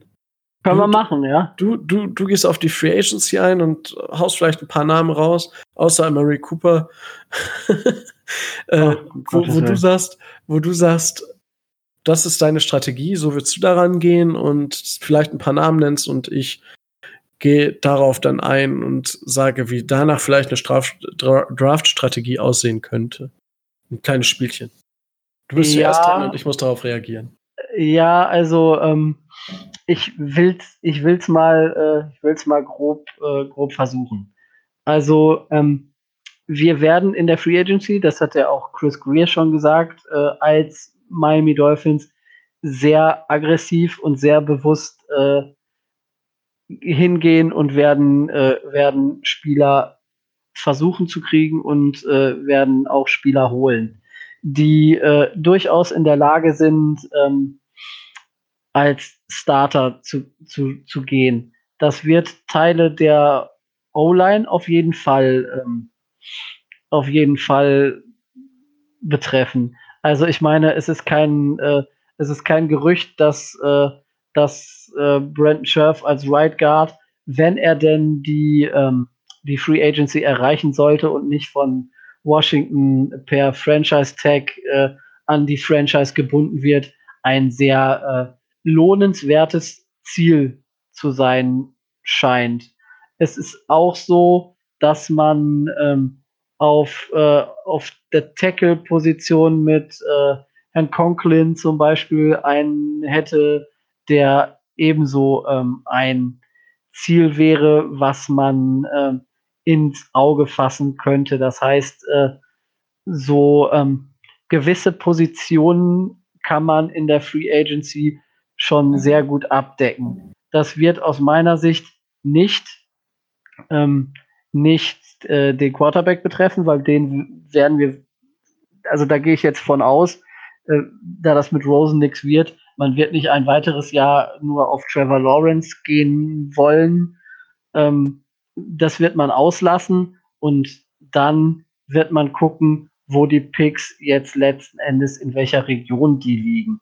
Du hast schon gesagt, ähm, in der Offense ist die Tiefe relativ hoch. Ähm, das heißt, ähm, man könnte, äh, man könnte zum Beispiel, es gibt nicht viele gute Center im, äh, in der Free Agency momentan. Da könnte man, ähm, da könnte man vielleicht ein Augenmerk drauf werfen. Ähm, vielleicht äh, einen, einen Tackle, ähm, dass man den, dass man den auslässt, wenn man, äh, wenn man jetzt sagt, gut, wir gehen nicht mit äh, Jesse Davis als Starting Tackle, sondern äh, bauen die Line jetzt, wo wir die Möglichkeit haben, von Grund auf neu und super gut aus, dass der neue Quarterback von Anfang an die, äh, die Protection hat. Wenn wir Drake abgeben, werden wir, äh, werden wir uns auch bei den Running Backs umgucken, um da vielleicht mal ähm, so ein, ein bis zwei äh, Namen zu nennen, dann sind das solche Leute zum Beispiel ähm, wie äh, Carlos Hyde in Houston, der äh, Free Agent wird. Ähm, alles das, was, äh, was äh, Peyton Barber zum Beispiel von, äh, von Tampa Bay oder so oder äh, solch, solche Namen betrifft. Generell, ähm, generell würde ich sagen, Mannschaften, die dieses Jahr ähm, extrem underperformen und bei denen ein Quad, äh, Quarterback Quatsch, bei denen ein Headcoach-Wechsel ansteht, wie zum Beispiel ähm, Atlanta. Da, da rechne ich äh, rechne ich ganz stark damit, dass äh, Miami sich damit ein oder zwei äh, Spielern mindestens äh, zumindest auseinandersetzt. Ich habe ja schon mal ähm, als Defensive End äh, Vic Beasley genannt, äh, der da, der da einer ist, wo ich sage, gut, den, äh, den kann man auf jeden Fall ähm, ins Blickfeld nehmen und den sollte man, sollte man holen. Zu äh, Jack Conklin habe ich schon was gesagt. Dann, wir brauchen neue Safeties. Ähm, wenn Buffalo nicht bereit ist, äh, da großartig viel zu bezahlen, man sollte alles dafür tun, ähm,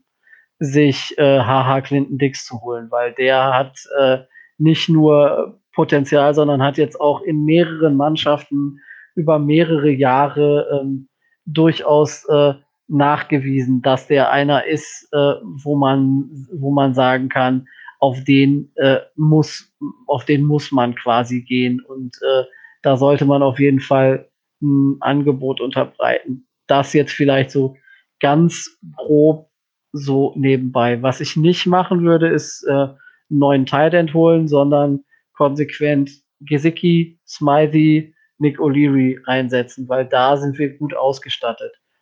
Auch vielleicht äh, bei den, bei den Linebackern. Da würde ich maximal noch einen, äh, einen mit dazu holen, weil man da halt mit Baker, mit Macmillan, mit Beagle ähm, und mit Egor eigentlich schon ziemlich, äh, ziemlich gut ausgestattet ist. Ja, gut, aber welch, welche Position würdest du denn Agency jetzt, wo würdest du sagen, da greifen wir in der Free Agency an? Auf welchen Positionen? Wir holen uns ja nicht auf jeder Position einen durchschnittlichen oder halt einen, einen Spieler, der, der startet. Äh, auf jeden Fall zwei Positionen in der O-Line. Ähm, rechte Seite Guard, rechte Seite Tackle. Da auf okay. jeden Fall. Ähm, dann, ähm, gut, äh, Running Back würde ich sagen, würde ich sagen eher Draft, ähm, Quarterback auch äh, und ansonsten Defense. Safeties auf jeden Fall. Zwei mindestens. Ähm, Cornerback. Äh, Eric Rowe wird das Jahr nicht überleben und da wird man äh, einen neuen Starting äh, Cornerback brauchen. Und äh, Defensive End mindestens einen, weil man, äh, gut, man hat jetzt Taco Charlton vorgezogen, Cam Dietsche kommt zurück. Da muss man gucken, inwieweit die das auffangen können. Aber mindestens ein, äh, ein Pass-Rusher der gehobenen, äh, gehobenen Kategorie wird man holen. Das habe ich ja durch durch meine, mein, ähm, mein, mein Plädoyer für Vic Beasley schon deutlich gemacht, weil den das will stimmt. ich haben. den will ich haben, unter anderem. Wunderbar. Das heißt, ich, ich muss jetzt äh, erst einen Quarterback draften. Ja, Quarterback, ah. Running Back, O-Line und dann Best Player Available wahrscheinlich, ne? Wie sieht so aus? Das ist halt wirklich die Frage, wo wir am Ende. Also an 1 oder 2 wird es halt wahrscheinlich momentan stand jetzt Tour oder Borrow werden. Dann, wo picken wir an 2? Dann kommt es wirklich darauf an, wie zum Beispiel Wisconsin weiter performt. Wie performt Jonathan Taylor als Running Back? Wenn er weiter so macht, gut, gegen jetzt Michigan State hat er keine 100 Yards auf die Bühne gekriegt, aber es kann mal passieren. Aber wenn die Badgers so weiterspielen mit dieser Defense, dann gehen die für die Playoffs. Und wenn die da sind und Jonathan Taylor da dann geht er, äh, ist das definitiv First Round, also first, erste Hälfte in der ersten Runde. Und dann wäre das, wenn der Steelers Pick jetzt, sag ich mal, elf wird, eine Idee, Jonathan ja. Taylor zu picken. Und dann als Center Tyler Biage, aber wir könnten auch zum Beispiel Walker Little 10 picken für den Pick der Steelers. Und dann später Tyler Biage, den Center von Wisconsin. Oder Humphrey heißt, glaube ich, der Center von. Ich komme gerade nicht drauf. Also, das wäre auch noch eine gute Option. Und ja, gut, AJ Dillon habe ich ja schon gesagt, Runde 5. Und dann äh, muss man mal gucken, was man, was man bedienen möchte. Also Wide Receiver könnte man in der ersten Runde auch noch picken. Wenn man sagt, wir gehen für, für Tour oder für, für Borrow, dann könnte es an 10 oder so sein, dass halt noch Jerry Judy oder CD Lamb von Ohio State auch noch da sind. Ich meine, es war Ohio State und nicht Oklahoma. Ich verwechsel die beiden immer. Ich meine, es ist Ohio State. Und das sind halt auch outstanding Performer und das ist halt richtig krass. Also in der Offense können wir so mhm. viel machen. Ja, und auf der Defense-Seite, erste, also da wäre halt Delpit auf Safety, aber den werden wir halt nicht kriegen. Es ist eigentlich Top, Top 5, würde ich sagen. Okuda ist momentan auch on fire, Cornerback von Ohio State. Äh, da ist wirklich viel Bewegung drin und dann in den späteren Runden muss man einfach mal gucken, wer dann noch wo erhältlich ist. Da habe ich jetzt äh, gar nicht alles, alle meine, meine Listen hier. Äh, aber da können wir, werde ich ja auch demnächst noch, welche Woche haben wir denn jetzt überhaupt? Woche 7, äh, drei Wochen meinen ersten Mockdraft mal so raushauen. Und dann werde ich auf jeden Fall zu den weiteren Runden auch noch ein paar Sachen sagen. Gut. Möchtest du noch was loswerden zu dieser Frage? Ja, ich möchte zu dieser Frage nur nochmal äh, erwähnen, dass ich liebend gerne äh, Andrew Thomas von Georgia hätte, aber wenn wir jetzt äh, ja. mit dem ersten Pick einen, Qu einen, Quarterback nehmen müssen, hat sich die Geschichte leider erledigt. Also äh, der ist genau. auch Top 5. Und so, der und wird leider, leider, ja. leider. Die Frage war ja, ist Tour auch wirklich der Quarterback, für den man alles tun sollte? Man sollte nicht absichtlich verlieren für gar keinen Spieler dieser Welt. Das tun die Dolphins meiner oder unserer Ansicht nicht, das haben wir ja schon gesagt. Wie gesagt, Burrow, wenn er so weiterspielt, kann er es wirklich auch einer sein, der für eins in Frage kommt. Ähm, für, bei mir ist er schon auf der Ebene mit Tour.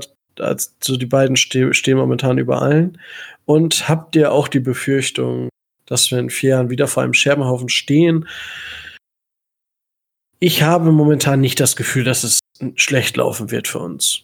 Mehr, also ich würde da auch nicht viel mehr zu sagen wollen, weil das ist halt so Traumdeuterei und also ich habe nicht das Gefühl.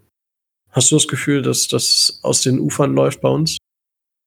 Äh, ich habe hab deswegen so, so, so eine positive Grundstimmung, weil das Scouting-Team, ähm, was man zusammengestellt hat, ähm, mit ähm, Allen von ehemals Kansas City und so weiter, mit halt auch Caldwell und Greer und äh, Mackenzie, wer da alles was zu sagen hat, die sind halt auch wirklich gut und haben auch wirklich Erfahrung. Von daher gehe ich davon aus, dass die das schon gut machen werden. Gut. Die Frage, wie gut wie es läuft, ob es eher zwei, drei Jahre dauert oder ob es ein, zwei Jahre dauert. Aber dann müsste schon relativ viel gut laufen. Richtig. Gut, kommen wir zu NRW Jan der es fragt. Es ist die Frage, was möchte man erreichen? Eine ausgeglichenes, ein ausgeglichenes Durchschnittsteam mit fünf bis sechs großen Talenten oder setzt man darauf eine Wahnsinns-D, in Anführungsstrichen äh, mit Klammern mit Linebacker beziehungsweise O-Line zu formen, um die Line of Scrimmage zu dominieren? Zweites, zweites wäre billiger in, und in meinen Augen auch sinniger. Dazu hat Micho ja schon gesagt, ja. Das, das hatten wir ja schon. Äh, Micho hat mal gesagt, ja, du bildest eigentlich von den beiden inneren Seiten der Line nach außen und dann den Rest rum zu. So, also wir spielen schon physischer. Das habe hab ich im Vorgespräch mit Tobi schon gesagt. Es ist, wir haben nicht mehr so viele Verletzte. Wir spielen viel physischer. Wir geben den Gegnern auch mehr auf die Fresse. Wir verlieren zwar, aber es ist viel, viel körperlicher, unser Spiel. Und das ist für mich ein sehr, sehr positives Zeichen. Und ich glaube, wir werden die O-Line deutlich verstärken sind wir uns eigentlich einig. Und ja. an der D-Line, da muss man jetzt mal gucken, weil ach, es, der, die D-Line ist, ist nicht so tief. Du hast halt Derek Brown, Defensive Tackle Auburn, Chase Young, Defensive End Ohio State, AJ Epinesa, Defensive End Iowa. Das sind so die drei outstanding D-Liner. Du hast auch gute dahinter, aber es ist jetzt nicht zu vergleichen mit der letzten Klasse, die ja, die war ja richtig krass. Diese Klasse ist ein bisschen schwächer. Der hat zwar auch so Sternchen, Chase Young wäre auch. Ich, Chase Young schätze ich fast sogar besser ein als Bowser. Also, das ist, ist zwar krass, aber so, ich kann mir vorstellen, dass er am Ende besser performen wird als Nick Bowser, der letztes Jahr gedraftet wurde. Tobi, wie, wie, wie siehst du das?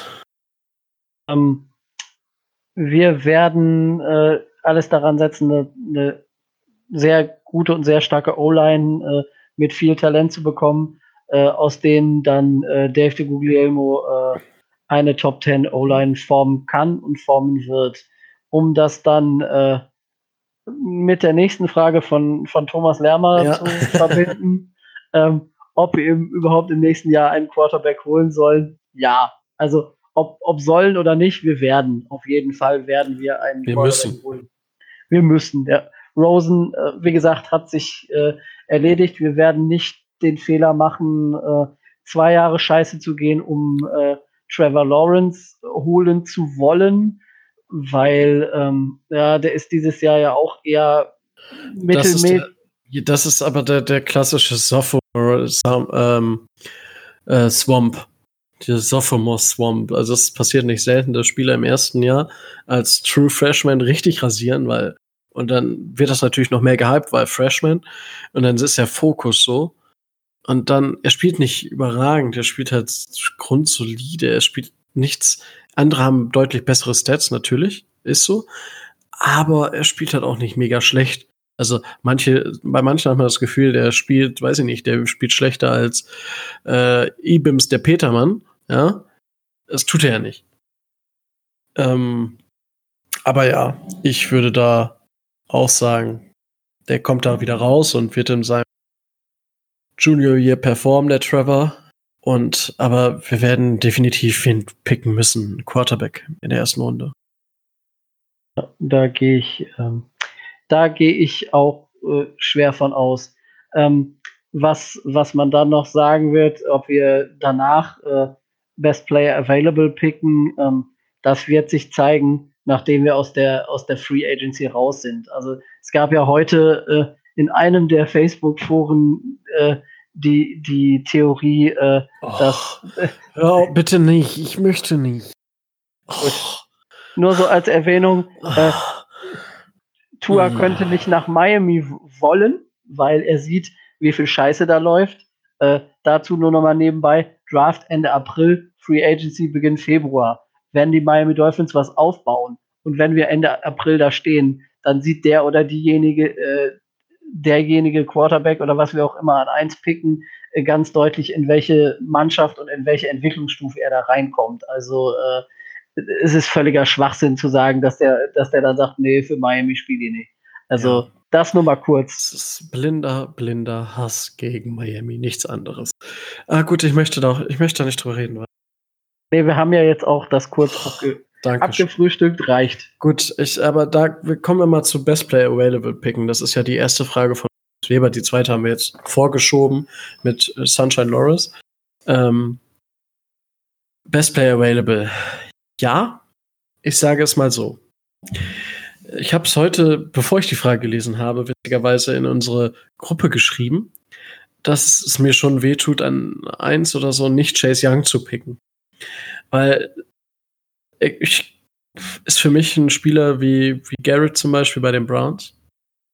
Äh, das, der, der kann durch die Decke gehen und ist auf seiner Position vermutlich auch besser, als es Tour oder Burrow auf ihrer Position sind. Nichtsdestotrotz sind Burrow und Tour für mich, wenn wir rein das Talent auf ihrer Position bewerten, mindestens Top 7. Also auf, auf dem Draftboard overall.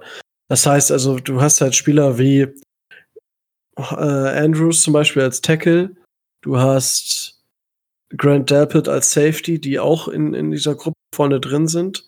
Aber dann hast du halt auch schon direkt Tour und Burrow, die da, da hast du Jerry Judy vielleicht, CD Lamb, so, und da hast du schon Isaiah Simmons, also das sind als Linebacker von Clemson zum Beispiel, das sind so viele Namen, aber für mich sind wirklich äh, Tour und Burrow in, in, in dieser Top 5, Top 7 auf jeden Fall drin und deswegen habe ich momentan wenig Bauchschmerzen, einen der beiden oder vielleicht noch wen anderes, wenn der zeigt, dass er es kann, zu picken. Ja. Möchtest du da noch was ergänzen, Tobi? Äh, nein. Ähm, du, musst nicht. Ich, ich ne, frag dich ich, nur. Also, ich, nee, nee, ich, ich habe ja, hab ja gesagt, ich würde ich würd lieber Andrew Thomas haben, aber äh, wenn der, wenn der Steelers-Pick relativ niedrig ist, das heißt, äh, wenn wir in den Top 5 zweimal picken, sehe ich die Hoffnung noch, noch, dass wir vielleicht Andrew Thomas bekommen. Aber äh, wenn der jetzt so um 10, um 10 ist, dann hast du da, hast du da keine Chance und dann ja. äh, muss man gucken, was die Free Agency noch so an Lücken und äh, da lässt und was so an Potenzial noch da ist. Richtig. Gut, äh, Markus Weber, Frageteil. Ach nee, Two-Point-Conversion oder nicht? Chris haben Burke, ja. haben, wir drüber ja. gesprochen. Musste ich, hat Tobi mich dazu gezwungen. Ja. Markus Weber, Frage Teil 3. Ist die O-Line noch hinzukriegen oder sollte man auch da den Neuanfang wagen? Ich glaube, bis auf eine Position, und zwar Left Guard mit Michael Dieter, wird es nächstes Jahr eine neue O-Line geben, es sei denn, man setzt noch ein Jahr auf Isaiah Prince. Aber kann ich, glaube, mir, kann ich mir nicht vorstellen. Also da wird es drei bis vier neue Leute geben, auf jeden Fall. Gut. Drake, äh, Mirko, ähm, Mirko MP, äh, MP Prerauer. Drake traden? Fragezeichen. Wenn ja, zu welchem Preis? Natürlich zwei First Rounder. Der Klassiker.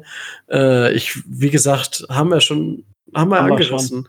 Wir äh, AJ Dillon äh, von Boston College dafür draften wäre perfekt. Also vierte, vierte Runde wäre schön ich weiß nicht, wer alles im Topf drin ist und wer uns was geben würde. Wenn es halt wirklich drei, vier Teams sind, die richtig scharf auf Drake sind, da könnte ich mir sogar ein, haltet mich für verrückt, vielleicht sogar ein Third Runner vorstellen, weil die sich überbieten.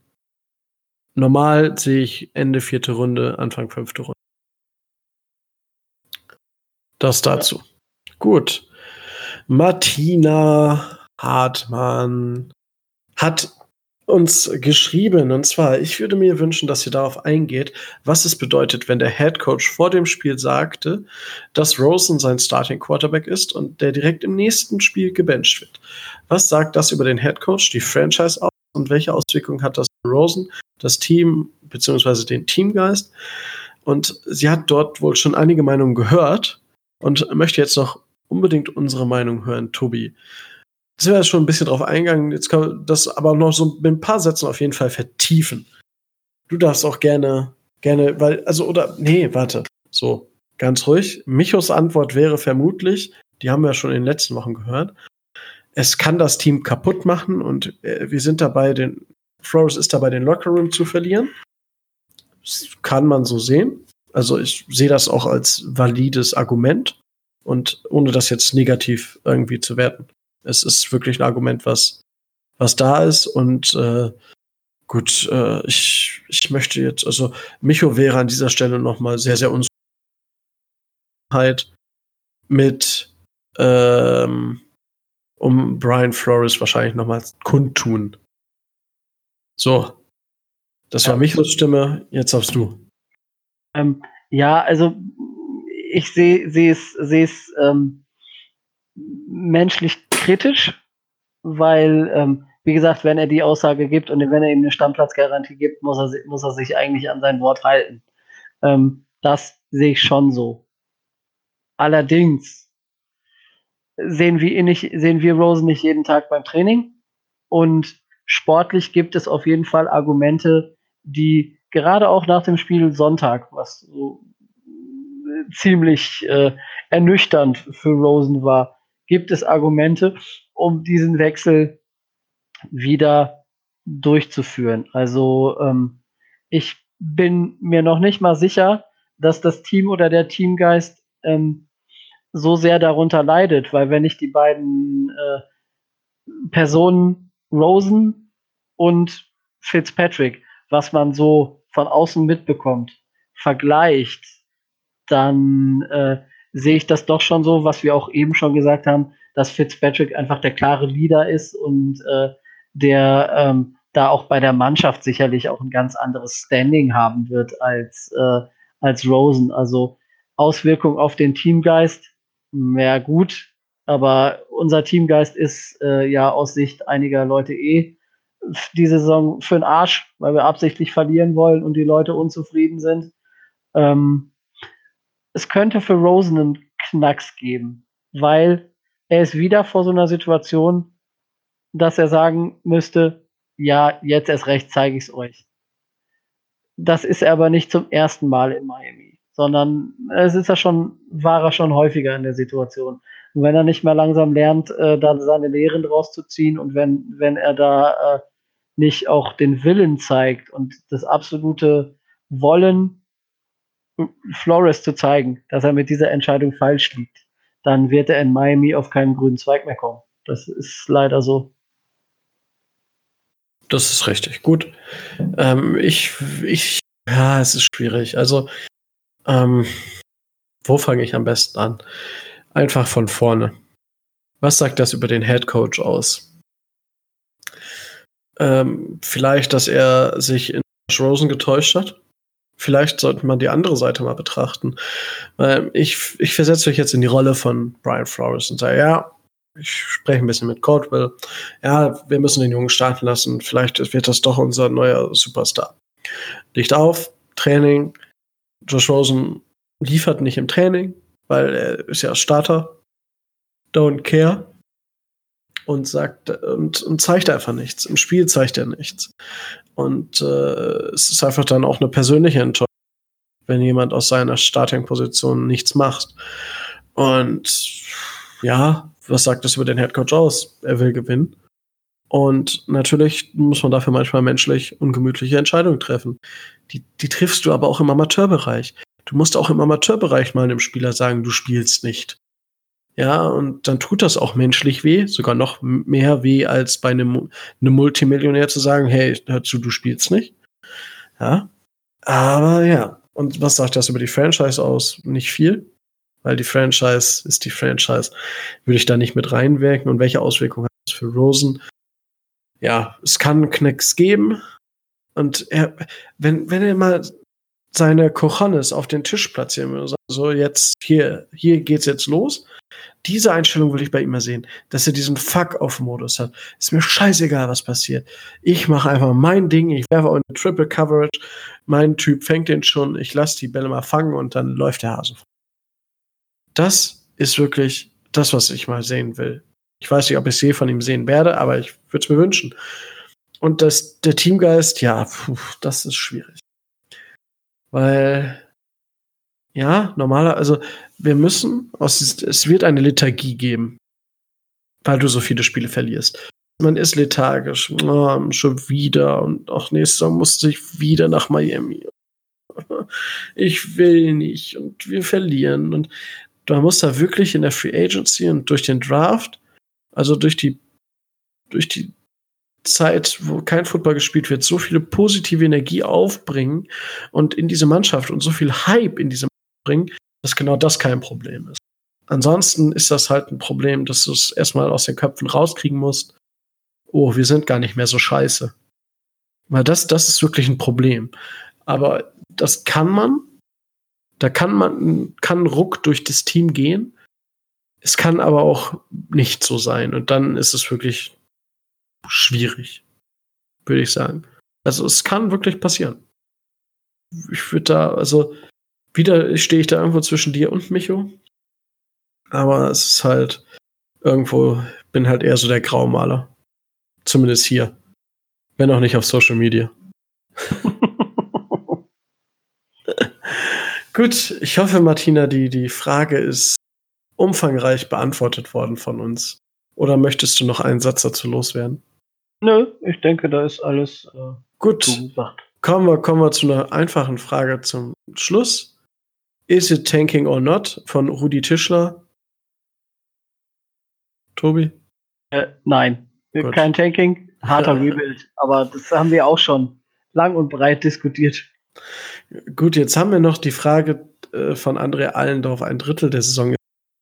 Ein erstes Fazit über die aktuellen Gewinner und Verlierer im Roster. Schön. Wollen wir das in die nächste Woche mit reinnehmen, mit dem Micho zusammen und das ein bisschen ausführlicher machen? Um jetzt nicht ja, noch mal ähm, 20 Minuten draufzusetzen, weil es da nee, nee. wieder so viel zu reden gibt. Ähm, André, wir, wir bleiben da dran und sonst musst du uns richtig bedrängen. Ja, also und kannst den Tobi wohl richtig bedrängen, äh, dass, dass wir das nicht vergessen. Also das werden wir auf jeden Fall nächste Woche machen. Ja.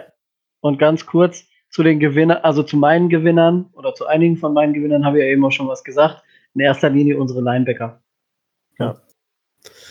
Kann man erstmal so unterschreiben. Wunderbar. So, ich, wir haben jetzt auch, glaube ich, schon knapp bei fast zwei Stunden. Ich habe die Uhr nicht mitlaufen lassen. Uff, das war ein harter Ritt.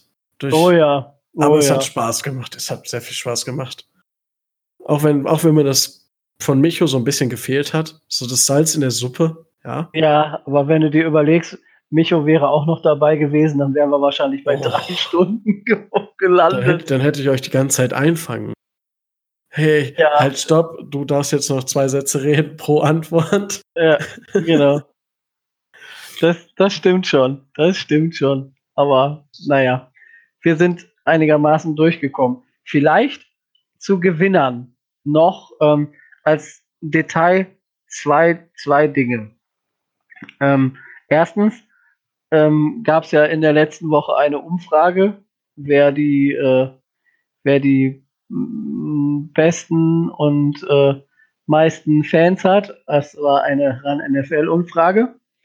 Wir haben, wir haben ja aber auf Facebook ein paar Leute äh, mobilisieren können und erstaunlich, erstaunlich, ähm, ja, haben tatsächlich äh, hier dann äh, gewonnen, was uns dann auch ähm, wieder den, den, den Hass und äh, die, die, ähm, die, die dümmlichsten Kommentare der äh, Teile der RAN-FL-Community äh, zugeschrieben hat, gerade auch die der, äh, der Patriots, aber gut.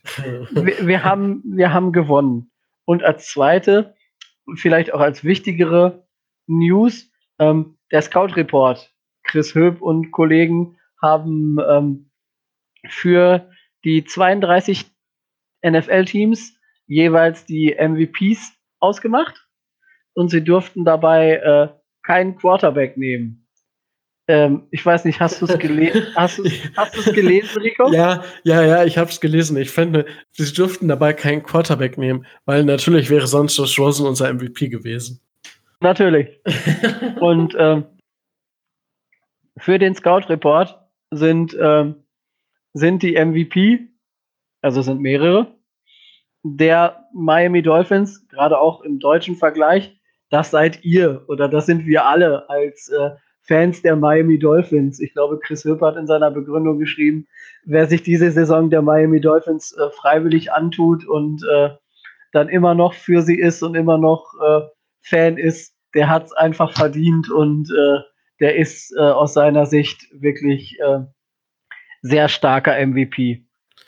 Wie gesagt, vielleicht kriegen wir es hin, dass wir ihn nochmal äh, einladen und vielleicht bekommen wir es äh, bekommen wir es auch hin, dass wir den Adrian Franke von äh, The Zone oder Spox nochmal zu, zu einem zu einem Teilbeitrag hier begeistern können in den nächsten Vielleicht, Wochen und Monaten. Wir, wir, wir, laden einfach alle mal ein, die wir hier schon in diesem Podcast mal richtig, die, ja, wo wir richtig mal die Ellbogen gepackt haben und gesagt haben, das geht gar nicht, was die machen, wo wir hier so ein bisschen rumgeweint haben, damit wir dann richtig. Ja. Das fände ich gut. Mhm. Ich glaube, da, da, hätten wir unseren Spaß mit, mit dem einen oder anderen. Ja, das, das glaube ich auch. das, Dazu ah. als, äh, dazu als Info dann auch noch eine Kritik in eigener Sache. Ähm, wir haben es ja in den letzten Wochen immer so gehalten, dass wir, ähm, wo es irgendwie ging, Gastbeiträge der äh, Franchises einholen, gegen die wir spielen. Ich habe es diese Woche mit der Bills Mafia einfach schlicht und ergreifend vergessen, äh, da jemanden zu fragen, ob die uns was äh, zur Verfügung stellen können. Das geht auf meine Kappe. Das tut mir leid. Äh, wir hoffen, dass das in den nächsten Wochen wieder anders wird und sind auch schon mit eigentlich allen in konstruktiven Gesprächen, dass wir da den ein oder anderen O-Ton hören in können. konstruktiven Gesprächen für Verträge. Ja, für, für, für, für One Evening Contracts. Ja. Die sich das dann zwei Stunden mit uns antun hier. Oh mein Gott. Aber ja, Tobi, dafür muss ich schriftliche Abmahnung raushauen. Ja. Dass, dass du einfach, das geht natürlich gar nicht. Also, das ist echt. Äh oh, so, wir haben jetzt noch eine Frage reingekriegt. Wollt, oh Gott. Wir sind nicht hm. darauf vorbereitet. Soll ich die einfach vorlesen? Ja, wir können Gut. spontan noch Tom, eine reinhauen. Tom, ja. Thomas Lerner, also, sorry an André, dass wir das andere jetzt nicht gemacht haben, aber das machen wir nächste Woche. Und mit Micho macht das viel mehr Spaß. Eine Frage hätte ich noch kann es auch sein, dass es für Rosen ein Problem ist oder schwieriger ist, dass Jim Caldwell leider aus gesundheitlichen Gründen seinen Job nicht machen kann. Er wäre ja eigentlich Quarterback-Coach gewesen oder täusche ich mich da? Nein, du täuschst dich nicht.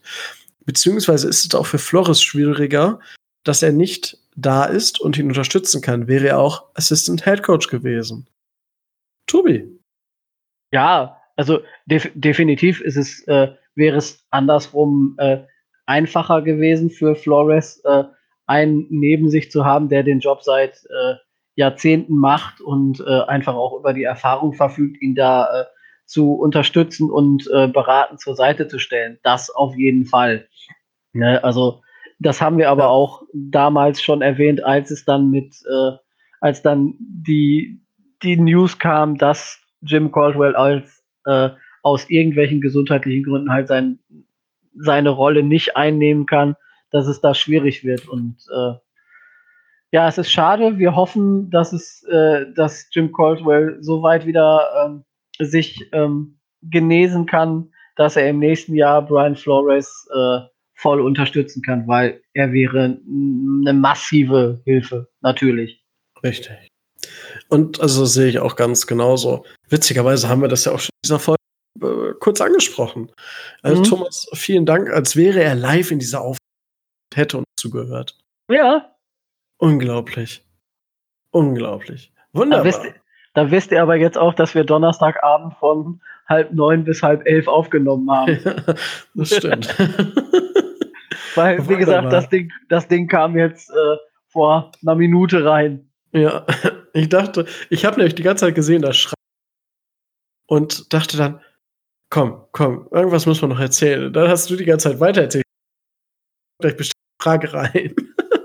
ja, ich, ich hatte das auch gesehen und ich habe mir die ganze Zeit überlegt, hä, wir sind doch gar nicht live. Ja. Wie geht das so, denn? So, so ein bisschen Live-Feeling hatten wir jetzt. Ja. Gut, Tobi, möchtest du sonst noch etwas sagen? Ähm, Micho, sieh zu, dass du heile wiederkommst. Ich habe dich heute vermisst. Vielen Dank für euch, dass ihr uns mit den Fragen so äh, unterstützt. Und halt, haltet durch. Wir gehen nicht 0-16. Wir gewinnen dieses Jahr noch. So. Und wenn es am letzten Spieltag gegen die Patriots ist. Äh, da dann besonders genüsslich. Wunderbar. Es war mir wieder eine Freude, Tobi. Es hat mir sehr, sehr gemacht. Auch wenn das, mir das Salz von Micho so ein bisschen gefehlt hat. Aber gut, es sei ihm der Urlaub mal so ein bisschen vergönnt. Äh, äh von den Dolphins muss man sich auch manchmal erstmal erholen. Ja. Wunderbar. Gut. Dann gehabet euch wohl. Wir hören uns, sehen uns vielleicht, aber erstmal hören wir uns. Bis dann. Ciao, ciao.